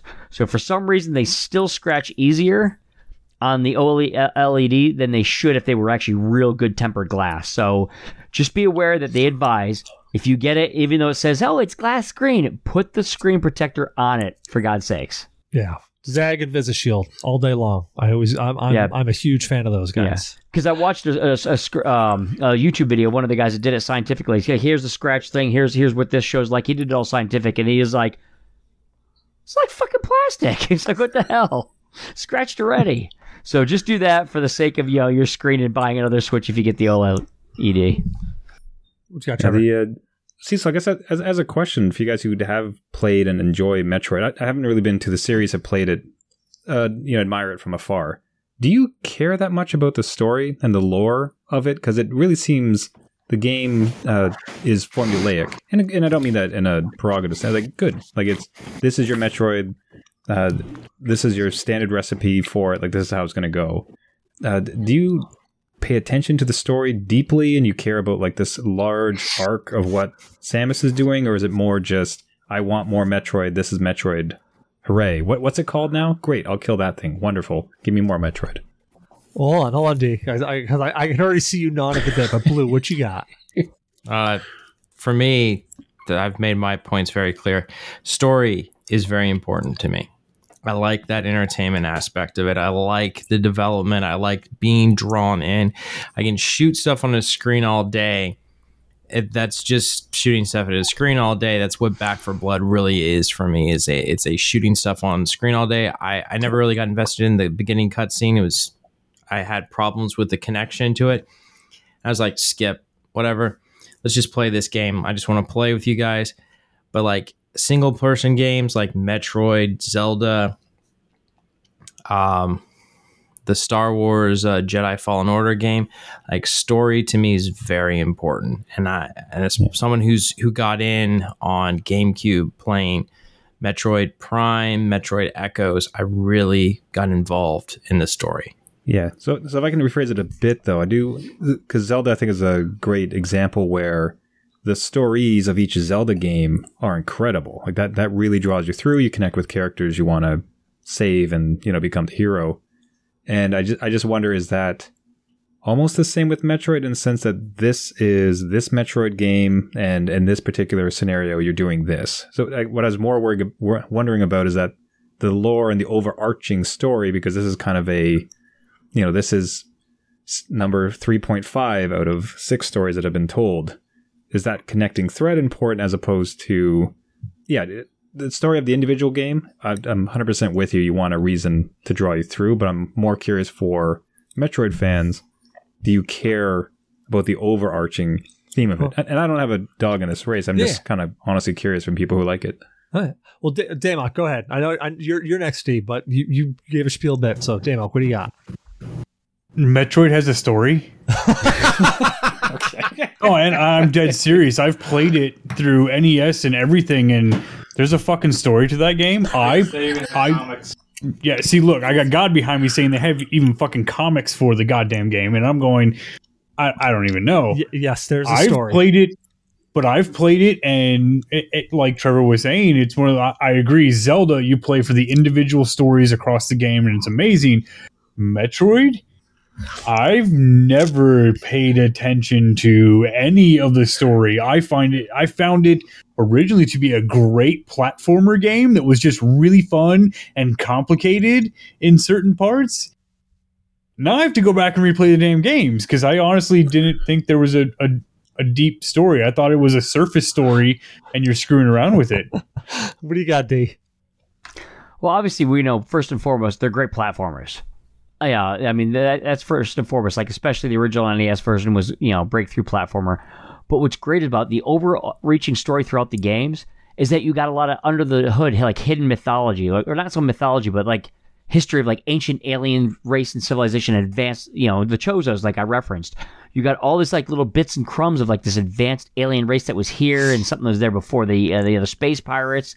So you're always getting this tantalizing, tantalizing only this mythology of this like this ancestor like super advanced race. So it's you're always getting those little crumbs, and it adds to that overall story mythos. And and I really like that, and it goes across the whole games where now you get a little bit more. And now with Metroid Dread, Dread I, have honestly only just scratched the surface, just started it. But now it's like you, you always hear about them like being like you think of them like being extinct and gone. And now we just fought like you're, you're doing a memory thing where like what the hell happened? You come to and you had fought a live one. So now it's like, okay, my my interest is peaked. So, so there, there's that under the hood, like you know. Yeah, I'm gonna throw in there, uh, and then and this is just from watching people play as well as playing myself. There are two different ways of playing Metroid. There's the I'm going to go through and I'm going to shoot everything and I'm going to explore and I'm going to just get through the game because the game is just fun. It's just genuinely fun. It's like um it's like the Castlevanias, like Symphony of the Night. You can just go through and play and collect all the weapons, and they are just fun games to play because they are just genuinely fun gaming mechanics. And then there is a second way to play, and neither one is better than the other. So before you're like, oh man, you're being a no, no, no, neither one is better than the other. Both are equally as fun, and both equally have their merits. The second way of playing is exactly what D was just talking about, where you are actually paying attention to the story going on behind it because you're stopping and you're going slower, and you're like, wait, what's going on here? In the original Metroid, it was really hard for them to tell a story because you had like a beginning, you know, you had the booklet that you read, and then you were like, well, what are these statues? And then you read up about these statues. You found out that they were the Chozo. You found out that you actually got your suit from the Chozo. And then you're finding out, well, what the hell are these things I'm fighting? Oh, these are space pirates. Well, what the hell are these space pirates doing there? Oh, the space pirates are breeding the Metroids. What the hell are the Metroids doing? And you find out that there's this very overarching story between games. And for some people, I'm one of them. That overarching story is really important. Um, especially when you went from the original Metroid to Samus Returns to and then when you got to Super Metroid, and the funny thing is, is that Super Metroid is actually like out of all the games I've ever played, Super Metroid is still the top game in, in my opinion. It's the my favorite game. It's out of all the games I've ever played, Super Metroid hit all the marks. It hit the story marks that I liked because it advanced the story. It hit the nostalgia marks because in Super Metroid you go back to the original planet that you were on on Metroid and you actually go back through a whole bunch of the old stuff that you were there. So it hit that nostalgia factor. It expanded on it so much more, gave you so much more abilities. So there is an overarching story. Yeah, right there, right there. I actually have it too. I just don't have it in my hands. Um, there is an overarching story that you really had to. Metroid has had a had at least in the side scroller ones had a very unique way of delivering the story to you. It wasn't a it wasn't a here's the story. Like in Metroid Prime, they tell the story through the scans where you scan something and they it tells you all about it and as you scan more and more things it gives you a really holistic view of what's happening in the game and what happened a long time before the game. In fact, in Metroid Prime and Echoes and all of them, you find a lot of things about the previous games that you never knew just by reading some of those things that you scanned, which was really cool. So I think for a lot of Metroid fans, it's that overarching story which keeps them going and keeps them going back for more. That overarching lore keeps them going back for more.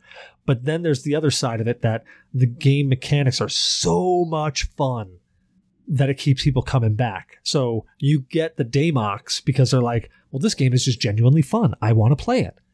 And then you get the the D's who are like, well, I want to find out what the hell's happening with this because we've never uh, the Chozos are supposed to be extinct. They gave us our suit and then they disappeared and they died. So what the hell are they doing alive? So I think you've got the two sides of it right there. And I think for you know for a good good portion of players, that overarching story does mean something. What you got, D? I honestly think like which way like you go would really depend on what type of gamer you are. If you're more of the type that just likes to play like the platform, just the fun mechanics, you're gonna just love it for the mechanics. But if you want, if you're more of like an RPG player like me, you're gonna sit there in for the lore and the storyline, which it's it's got.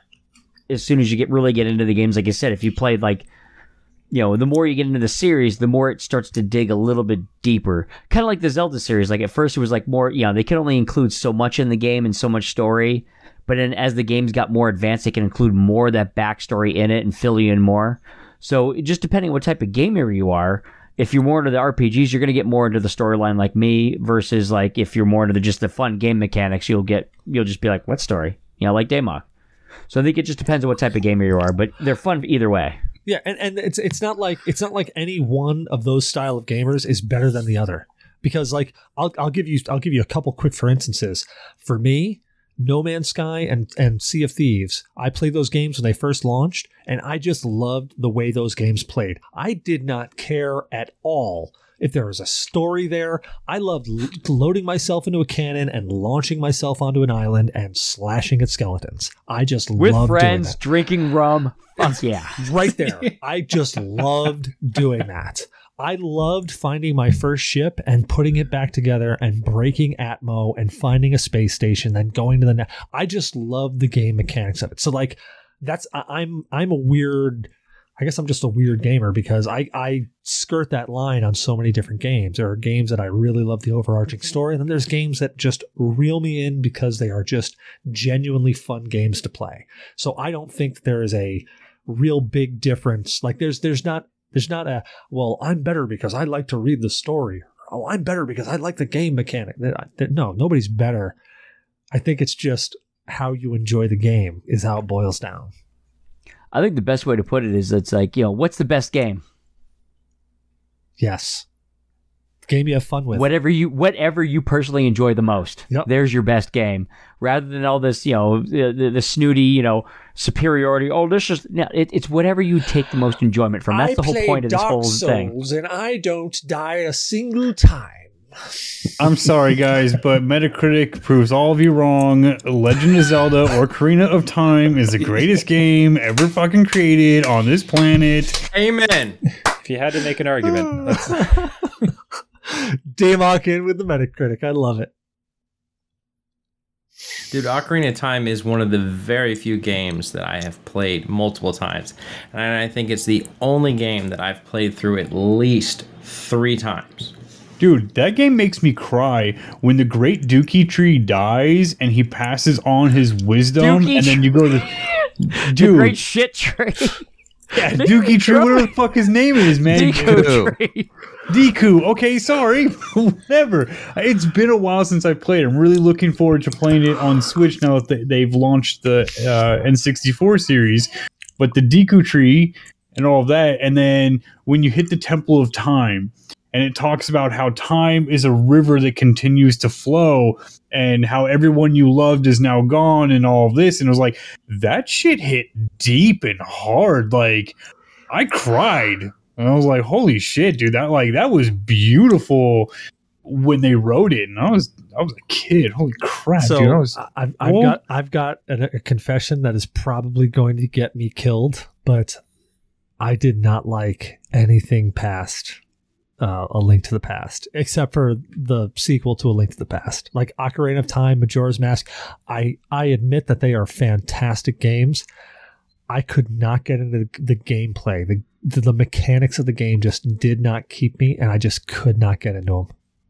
I just Okay, so for me though, I went from an NES to an N64. That I, I didn't Oh, get yeah. anything before that. I, I like I had to go to friends' houses to play uh, Sega Genesis, and when we did that, only you know my friend's best game he had was Mutant League Football, which is my favorite Yes. fucking football game of all time. did you play Mutant right? League Hockey? That and Mutant League Hockey was really good. Yeah, Yes. and they were hella cheap, so his family was able to get both of them. Oh, and uh, ToeJam and Earl. We Yes. played that That's another one. good one. It's like it's a terrible game, but it was fun. Oh, it's Um, fun. And Earthworm yeah, Jim. and- Earthworm Jim when Earthworm you play it and you get to Earthworm the end and it's just a thing and it's a fish in a fishbowl. Totally anticlimactical. Oh, spoilers. yeah, no, I started really off on Atari 2600 that my parents found at a tag sale. So nice, dude. No, my, my I mean, I had we they had an Atari, but we didn't play it. I started Nintendo, the original NES. I had a handful of games for it. My next upgrade was the 64, and my buddy, I can't say his name, but his brother stole the Ocarina of Time game from Blockbuster because he was working there, and I bought it off of him for seven dollars. Then he could go buy whatever the fuck he was buying for seven dollars. I love that game. But dude, the original Nintendo, I can I remember this so vividly. Um, Do you remember the old QVC? Like back back when QVC first came out, they sold Nintendo games on QVC. My father bought us Rambo. I think it was like Rambo 2 or whatever. It was sort of a Rambo game came out for NES. It was Rambo and some other game, and I can't remember what the other game was because all we played was Rambo. Oh, it was Fester's Quest. I have that still. Dude, we got Rambo and Fester's Quest, and we played the hell out of Rambo. I never even touched Fester's Quest until so much later, and then I realized how much Fester, how fun Fester's Quest was. And I'm like, oh But my tough. god, oh, and super tough. But when you get to the thing, you use the noose to call Lurch, and then you get all the the special things that you buy from Lurch. Freaking fantastic. Did anybody play Captain Skyhawk on NES? Yes, A tiny bit, yeah. yeah. In fact, I Okay. actually watched the cartoon too. They had a cartoon? I missed that. I thought they did Skyhawks. I think that's Skyhawk's cartoon. Uh, Yeah. Well, hold on. Seem to now I think I might be agreeing because just for the sake of agreeing, I don't cognitively Yeah, I don't know remember about a cartoon. I played Captain Skyhawk, and that game was No. hard as shit. There was a Skyhawks, but it wasn't Captain Skyhawk. Those are two different things. There Sorry, a- yeah, there- I'm, I'm, yeah, I'm mixing them up. I'm sorry. yeah. There was a Skyhawks, and they were like the the things that they had like the eagle heads on, and then they put their arms up, yeah, they had the wings. yeah, and they were in like around. space and shit. Yeah, Captain Skyhawk was completely different than that. Yeah, yeah. Now, I have a weird transition topic, unless Cecil actually had something. Oh, go. What I have a topic too. So uh, I, I- I'm looking at New Dad Gaming, and, and admittedly, this is the first time I'm hearing about it, and I haven't had a chance to listen to any of your episodes yet. But your uh, your brief uh, titles of, of what you have and a brief summary of everything. I'm super interested. How many kids do you have, and what age range, if you're comfortable talking about it? Yeah, for sure. Now we have a, uh four-year-old and a six-year-old, so just the two of them, Okay, which is the Uh, just the appropriate number. There you No go. Yeah, there's uh, I, there's two kids here. One just turned 18. I got one that's 12, and all of that. Admittedly, the fiance's kids, but you know, great kids. I've known for a long time now. Uh, I know D has a couple kids, but I don't know all his kids. Um, and I know Cecil's kid, Blue, is he's working on it. He's got like nine in the making because he's going to be one of those. Yeah, yes. Because because um, he, he's he's like the old um, Monty Python. Every sperm is sacred. Every is sperm is good. If a sperm unconfirmed is kids, we'll say it that way. There you go. No confirmed gives- kids. Now I got a question for everyone um, because I have run into this uh, about a year ago, maybe a little over a year ago, uh, with the kids playing video games and doing all of that. Has anybody run into one of the kids actually being a poor sport at video games, and how have you dealt with it? Oh, I had Um, one recently. The both. what- yeah. so I wanted to nip it in the bud because the wanted him to understand the consequence. So he had lost the game to his brother, and he threw the nunchuck or the uh, Joy-Con. So it was just that kind of rage moment, which again, that we've all been there. So it's like you can empathize. It like, I know what you're feeling. I've done that before too, but also that's a hundred dollar controller. you we're not going to be doing that. So in that case, it was just he lost games for he lost access to it for two days, and the next day when he asked about it, it's like, well, remember yesterday you got angry, which again you're gonna get. Ang- it's fine to be angry. It's like what you do with that anger is the important part, and throwing it is not what we do here. So th- you're, that's why you're not playing it again today. So wait another day and you'll get it back. And then you can see when he starts to build up anger next time, the, he starts doing the calculus, where it's like I'm really pissed off. Throwing this would be amazing but more amazing is not losing games. So let's see if we can kind of keep it under wraps. How about uh, everybody else? Yeah, my kids are bad about it too. They get kind of competitive. Um, thankfully, I haven't had any throwing the controllers yet. Sometimes they'll hit each other, but you know, I'll take away games for a day or two, you know, type deal. Sometimes the whole weekend, depending how bad the little fit is. But thankfully, I haven't had any thrown Joy Cons yet. Especially like the old uh, Wii days, we saw like throw like you would see the uh, nunchuck like stuck out of the TV. Oh yeah, because somebody like gets so pissed off playing Wii Bowling and just like it's like just They- they jammed soon out of the TV set. they see they see Nintendo like, oh, it came off, and it's it's like you have to be trying hard to do. You have to stab that TV with all your might. I mean, you how the hell do you pull that off? I mean, I've had a couple. axes at TV and they don't go in that deep. I know it's like, you know, it's a it, it's it's like what'd you do? Like you know, load it in the old cannon, put a little gunpowder in, ba boom. Nintendo, how did you let this happen? You used a fucking cannon, dude. I What you got, Blaze? so I, I know I don't got I don't got kids, but my um I remember when I was 16, I was playing with friends at their Giggity. place. We were playing Halo and they were getting angry and they were getting very vulgar and they were getting very loud. And they were just they, they weren't throwing anything, but they were you, they were cursing, they were getting very frustrated, and you can tell that they were just very angry about, you know, getting killed or whatnot. And I was like, I never, never happened. I, I remember getting frustrated. And I remember just like, ah, and just like, you know, like throwing my hands up and what and whatnot. Uh, I saw them do that, and then I was like, huh, oh, maybe that helps. So I tried. I started doing that. Uh, not one of my my brightest moments, because it only got worse. And then I remember my mother came by the room once and she poked her head in and she says, If that doesn't stop, that thing goes bye bye permanently. And I remembered I just like put the controller down. I was like in the middle of a lone wolves match and I just it was like, Yeah, I got to stop doing this. So you were the Call of Duty kid. I never really like so I didn't wear the headset and like curse at people. Like that was never my thing to like like really like I mean like I would get angry at someone, be like why would you do that? Like I never really like played teams. I played lone wolf, so it was you know- all like on me and I get mad at someone, but I never was like I'm not going to like shout at someone at the end of a match. I feel like you're getting I just- defensive now, which makes me really think that you were that guy now. Dude, Blue Blue is the kid Yeah. in that video because he's not on the microphone thing. He just gets so mad. His brother's videotaping him shoving the controller up his ass because he's just so pissed off. I mean, I, I I cursed a lot and I got really pissed off at people. But I mean, it's just people just better than me. That's what it is. See, I was a s I was the oldest brother, and I was a salty motherfucker. So, yes, he like, was. I can, I can validate that hundred percent. so, so like, like when you own the old Nintendo and stuff, like, you know, I'm the oldest, so I get the, um, you know, first controller.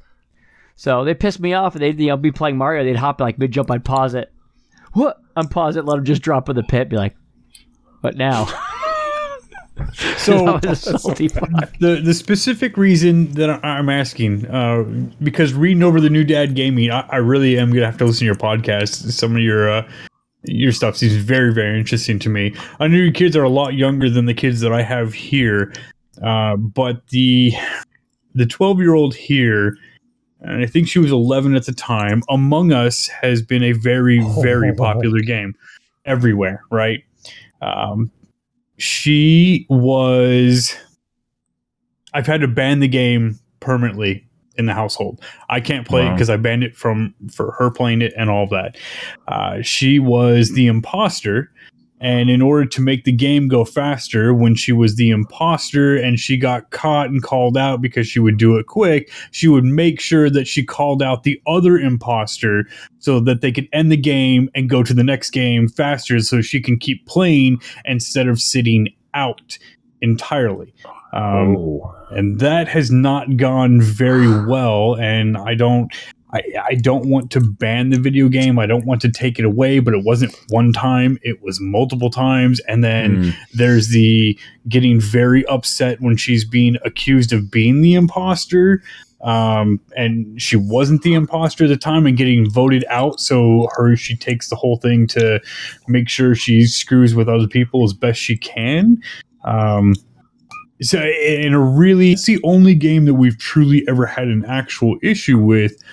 Uh, but have you guys dealt with a situation like that, and how did you guys handle it? Because I'm, I'm curious. I've had to ban the game in the household, and that honestly fucking sucks. Because you know, I, it's terrible to ban the games. It's not a bad mm. game. See, that sounds exactly yeah. like the perfect Among Us player. Honestly, I mean, just you described her. I'm like, that's literally like, Among Us in a nutshell. So, like, why? I mean, I want her on my team. it's an interesting. It's an interesting offense because it's, uh, you know, it's not the being angry at something. Obviously, that's not great. You got to control emotions as best you can. The, but not abiding by the spirit of the game in so much that like there's two imposters and like you, you can't rat out your other imposter. How would you feel if somebody ratted you out and you still wanted to win? Like that's not the you are ruining the game for other people because like you're a bit salty with like the loss of it. So that that's actually that's a really fascinating bent on it, one that I hadn't heard. I, I think it's probably much along the. It might just be that with the particular scenario, it's just not a game that's going to be allowed in the house, which that that sounds like a fine excuse. Otherwise, it's if there's a desire there. It, it's funny to hear like all the stories of like I got really pissed off and my mom took it away. Like that's such a common thread with parents and kids in games, and it's hilarious that that threat has maintained since we were young. Because losing the game system, like there's nothing worse. Like losing the game is the worst of that you think you could possibly experience. So I, I just have to imagine if uh, she would want to get in, you just set rules, and it's like you can't get angry or like you can't get overly upset. You know, you're gonna get again, you're gonna get angry, but how do you handle it?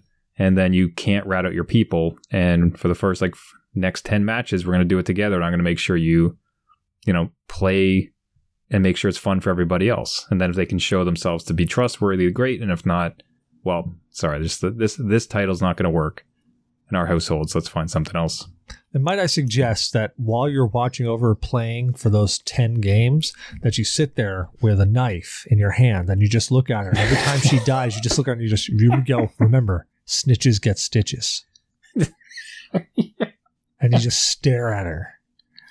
And you don't actually cut her. Like, um, you don't actually do no, that. No, that would no. be bad. Cecil, you've met her. She'll like, cut me. She'll yeah, take exactly, the knife yeah. from yeah. me, and I'll be the one bloody on the floor. You'll be sitting there going, I'll be sitting there on a video chat with you. You'll have a knife sticking out of your neck, and you'll be going, Cecil, you told me to do this. You said this would work, and I'd be like, dude, I really thought it would work. I really did. I like, I had good intentions here.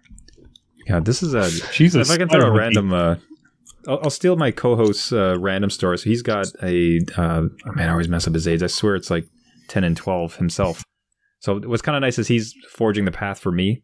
So a lot of it's just me asking him questions for what I'm going to expect. But th- this is kind of a left field story, if you'll indulge me. So the it turns he was doing really his kid was doing really poorly in school, was missing a bunch of homework uh, situations, right? And what they discovered was that uh, they had this is at home schooling because of the pandemic, and they had their little laptops and they were watching him. And it's like, well, he's at he's at school every day. Like, what's this all about? And then finally they catch him just one day they kind of peek over and they discover that he's not he's in a new tab. He's not in the tab he's supposed to be with his classmates doing all the learning. He's in a tab which is a custom Roblox game that is Among Us.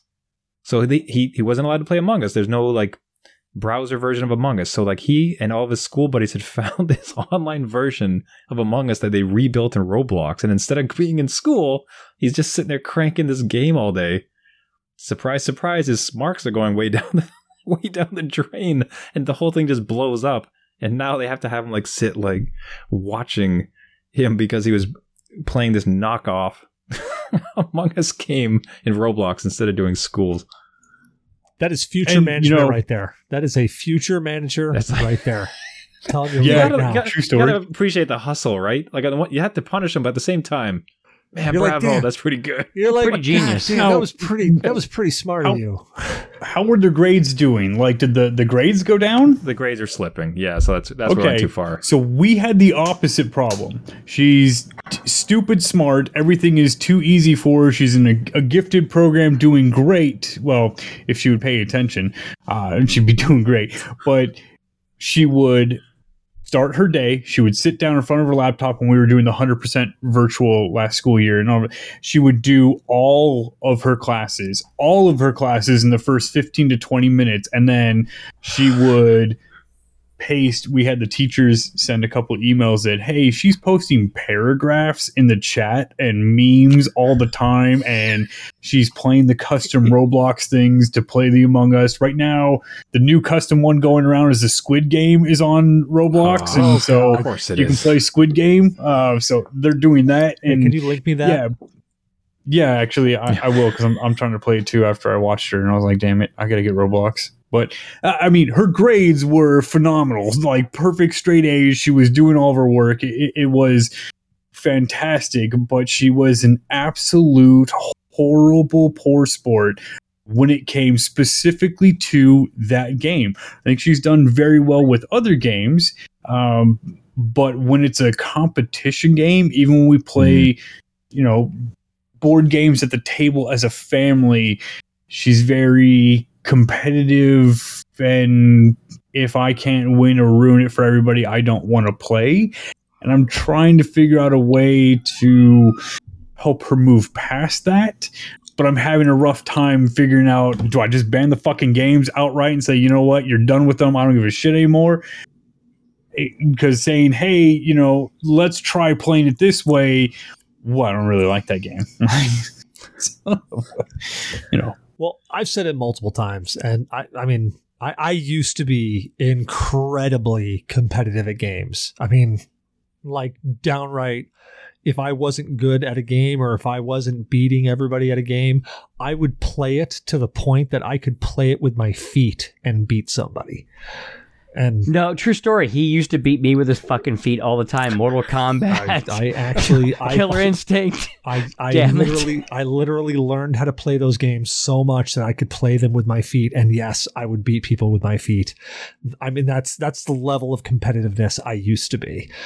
I got to a point where I finally was like this is turning into a stressor. Like I would I would play people and I would start stressing me out because I couldn't beat them and then I'd start working and working working until I could. And I mean, we won't even go into the Counter-Strike days because those are some dark times. But that was me right there. I did. I was very competitive and played semi-professionally on Counter Strike. let, let's just say that I there I, I put a whole PC together with some of the stuff that I won out of Counter Strike tournaments and Jedi Outcast tournaments. So I am now like I've finally figured out a way, and and I've said it before, and I've even like argued with you and Co on it that I am just not competitive on games in general, like at all, like just across the board. If somebody's like, "Oh man, have you gotten this out of this game? No, I'm not really. I'm not competitive enough to like strive for that. I don't need to be the first person to get it. I don't need to be the hundredth person to get it. I don't need to be the million person to get it. If I get it, I get it. If I don't, I don't. I'm just like, I'm so like I play games now strictly to enjoy them. And that's like how I try to roll. And that's it's the funny thing because when you mention when you mention kids, my my daughter when I you know because I play video games, my daughter wanted a, a gaming system, so I got her. I you know I said, hey, look, if you get this many AR points, and they were the advanced reader points back when she was in elementary. So if you get this many AR points, you can pick the system. I'll buy it for you. You tell me what system it is. I don't care what it is. I'll buy it for you. So she did. She knocked it out of the park. She had to get like 150 points, and she ended up getting like 780 point, like some stupid amount. I'm like, well, shit, I should have set that bar a lot higher. Anywho, so then she's sitting there and she goes to get it, and she sees me playing PS4 all the time. So she's like, well, I want to get a PS4, and I'm like, well, before you decide on getting a PS4, what do your friends have? Like, well, I don't know. I want to get a PS4 to play with you. And I said, we can play my PS4. I've got plenty of two player games. I was like, but in the end, you're going to be playing more with your friends than you are with me. I was like, I will play with you any day of the week. You tell me you want to play Injustice 2? Dude, we are playing Injustice 2. I, that doesn't bother me. We'll make that happen, whether you've got a system, I've got a system, or we're going out and we're, we're going to the arcade or something. We're doing it. I said, but in the end, you're going to be playing more with your friends than you are with me. So what do your friends have? She's like, well, they all have the Switch. I was like, well, does the Switch seem interesting? She's like, oh, yeah, it really does. I said, well, do you want a Switch? And, you know, after she took some time and thought about it, she's like, yeah, she got a Switch. And it's been the best thing in the world because, I mean, there's a lot of Switch games that can be competitive, like, I don't know, Just Dance, which she's a friggin' dancer, so she blows me away every single time. But like there are games like that where you can be competitive, but it's not really competitive. You're really more competitive with yourself than anything else. And like there's been some sparks of competitiveness with her, but really she's just I mean because because since she's been born, I've gotten out of that I'm super competitive with games. She's not really super competitive. If she loses, she's just like, nah, all right, whatever. What do you got, Trever? Yeah, so yeah, so I got two kind of thoughts that sort of maybe put a bit of a cap on it would be and it's different for every scenario. The problem is like with any type of parenting advice, it's like you don't know the house, you don't know the parent, you know the kids. So it's like this one thing will solve everybody's problem. Fantastic. Yeah. yeah nap, nap time. Grab nap time. It fixes yeah, everything. Oh, dude, it's tequila in this household, man. tequila fixes everything. yeah. I do like the. I, I like a bit of competitiveness. Competitiveness in a kid. There's something about someone who wants to win, has that eye of the tiger, like wants to drive, and there's certain benefits to that where I, I, think maybe when us were coming up or kind of a previous generation, it maybe got a little bit too dulled where the participation trophies and like there wasn't as much drive to have like winners. And like you know if you want to get good you got to practice and you have to want to win you have to have to drive. So you know the keeping some competitiveness competitiveness in there is great. So you don't want to dull that edge too much.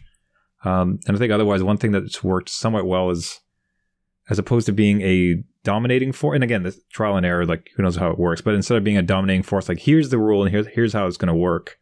Uh, especially with a 12 year old as they're starting to come into their own, it's like here's the outcome I'd like to see. Is like I'd like you to be able to play some games and you can lose and control yourself, not kind of ruin it for other people. And it, this could be a good thing inside of our household. Currently, what's happening is this, which is counter to that. So here's what I'm proposing we do what do you think we can do so that we can all arrive at you being able to play this game? Because so you're putting it, you almost you're including them in the solution of saying like, how do I want to find a way that we can let you play this game, but the way you're currently doing it, we can't because it's a four. So what's I think we can maybe do this, this, or this, and then you can start playing that game again. It doesn't have to be gone. What do you think? Like, what? How do you approach it? So that way, when it comes time for her to think about it, she's part of the solution. You're not this dominating well, here's my rules, you'll live by it, or hit the bricks type of thing. Yeah, that might no, be something to consider. I, I understand entirely. That's uh, yeah. I try and do it by a a council, right, where everybody sits at the yeah. We, I, you know, and I'm for the empire and across the board. I'm very authoritarian. I, I, I, just believe in doing it that way. But mm. I do do the council. Uh, we used to meet at the kitchen table. Yeah, do do. You know, it's almost like saying basic. I don't know how that works. Out of drink. I'm out of drink. Yeah. I'm oh boy. All I've got is this vodka. God damn it. Yeah. Okay. but uh, I, I try to do it to where we sit down and we all talk about and discuss it and go from there. Um, and that has worked for the most part. But I think I think maybe the stress of the pandemic across the board and being stuck inside and it being one way or the other and it just it got pretty nasty. So I've just I've had to ban the game and I don't want to ban the game because I was having fun playing the game. But I'm on the the line with Cecil where sure when I was 16 to 25 just you know young dumb young dumb and full of cum like let's do this across the board, competitive on everything. And now I'm just like, man, I'm 38. I just want to play video games and have fun. I want to come home and drink a beer and relax. But that's me. No, I think that's. Uh, I think those are all valid points. And I and Trever, to to your point, I think you. Uh, I think you nailed it. Like the household's different you don't know the kid. There there could be all sorts of things that going on. So it's really hard to kind of give an overarching. Yeah. Here's what works. But I do th- I yeah. do agree with you. I think the getting them involved in the solution is going to teach a lot more than just the authoritative. This is how it works, and you've got to deal with it. Um, I I I, I love that idea, and I I. I, I agree with it 100%. I don't think there's anybody mm-hmm. that uh, that doesn't think that that's a great way to do it. But yeah, but I'd, I'd also agree with Damok. At some point, you have to. That's great. You try your best. Your heart's in the right place, but eventually, sometimes you got to put your foot down too. So oh yeah, that's oh, like, oh yeah, that's hundred percent. Yeah, I mean, if so, if I mean, there's exceptions to every case as, as it rolls, you know. But on that note, we got to wrap this up. I've had a great time tonight, guys. I, I want to thank each one of you for being here. But Damok, where can people find you at, man? Uh, I pretty much troll the GNA Discord. I'm wearing the Thoughts and Shots T-shirt, so uh, I'm in their Discord. Hopefully, I'm gonna be harassing New Dad Gaming and potentially their Discord. But uh, yeah, you'll you'll find me around. Just search for Damok in the GNA Discord. Rock on. What about you, D? Where can people find you at, man? People can find me on my website, microgroup, uh, microbrewgamerz.com, where I do some uh, reviews of uh, tech and beer. Uh, you can find me on uh, YouTube, uh, Twitter, Facebook, Twitch. Of course, I got my own um, Discord, but I'm usually on the GNA Podcast Discord, you know, haunting here. Very nice. What about you, Blue? Where can people find you at? You can find me here on our GNA Discord, and you can find me on Twitter as well as Blueshark45. Very nice. Trever, sir, thank you for joining Very us. good. Where can people find you at? Man, absolute pleasure, guys. Can't thank you enough for having me. That was a phenomenal conversation. Yeah, so as mentioned, so it's the New Dad Gaming Podcast. We're on iTunes, Spotify, Stitcher, all the usual podcasts if you search for us, and otherwise at our website, newdadgaming.com, and Twitter at newdadgaming. Very nice. We got to make sure to hook up and, and link up on Twitter. And I'm Cecil Xavier, your host. You can find me on Cecil versus Games on Twitter, Cecil Xavier everywhere else, uh, Ustream, Twitch, um, Jesus, where else? Uh, Facebook, uh, Grindr, Tinder, uh, Three Play. I mean, I, like, look, if I'm not, it, look, if you're looking for me, I, I I'm probably there. Just if I'm not, tell me. I'll upload there. I don't care. I'll go everywhere. I literally pimp this podcast everywhere I go. So we hope you enjoyed the show. Don't forget to rate, review, and subscribe on your favorite podcast app. Reviews help people find the show. So if you enjoy the show, help other people find it by uh, by giving a review. You can fire us, find us on iTunes, Google Play Music, uh, Podcast Addict, Player FM, Spreaker, MyTuner, YourListen, Spotify, i uh, iHeartRadio, Stitcher. Uh, I think I already said Stitcher once. Uh, Look, we're everywhere. If we're not someplace, let us know. We'll upload there. We're happy to. We're partnered with Humble Bundle. Humble Bundle is a game purchasing service where, with a little bit of a twist, uh, when you buy a game or a package or, or a bundle, you also donate to charity. So um, if you put the question mark partner equals GNA podcast at the end of whatever your Humble Bundle link is, that'll let them know we sent you. If you do buy a bundle, make sure to go into the little sliders there where you can select where your money goes. Take the GNA slider, put it all the way down to zero because we don't want your money. We want you to give it to charity. We want you to give it to the publisher. Maybe throw a bone or two to Humble Bundle, but we don't want your money. We just want to know that we sent you there. We just that's all we care about. We just we just want that little metric to say, you know, uh, it went up two bucks because somebody donated two bucks and we sent it there. That's all we care about. It's all about charity for us. So, um, Humble Bundle. Oh, I think we got a website still, right? Um, hey, what's our website? www.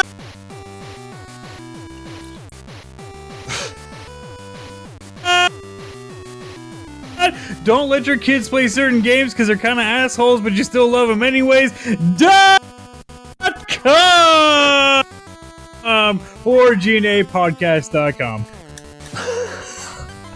Sorry, Trever, I forgot to warn you about that. I thought if you saw everybody ripping their headphones off, you'd follow in suit. Not quick enough. Have that ringing in my ear for a couple weeks. It's worth it. I, I try to tap the earphones like, take them off, man. Well, gentlemen, thank you so much for joining me tonight. I had a great, great time. Trever, thank you for joining in. You are welcome back anytime you would like.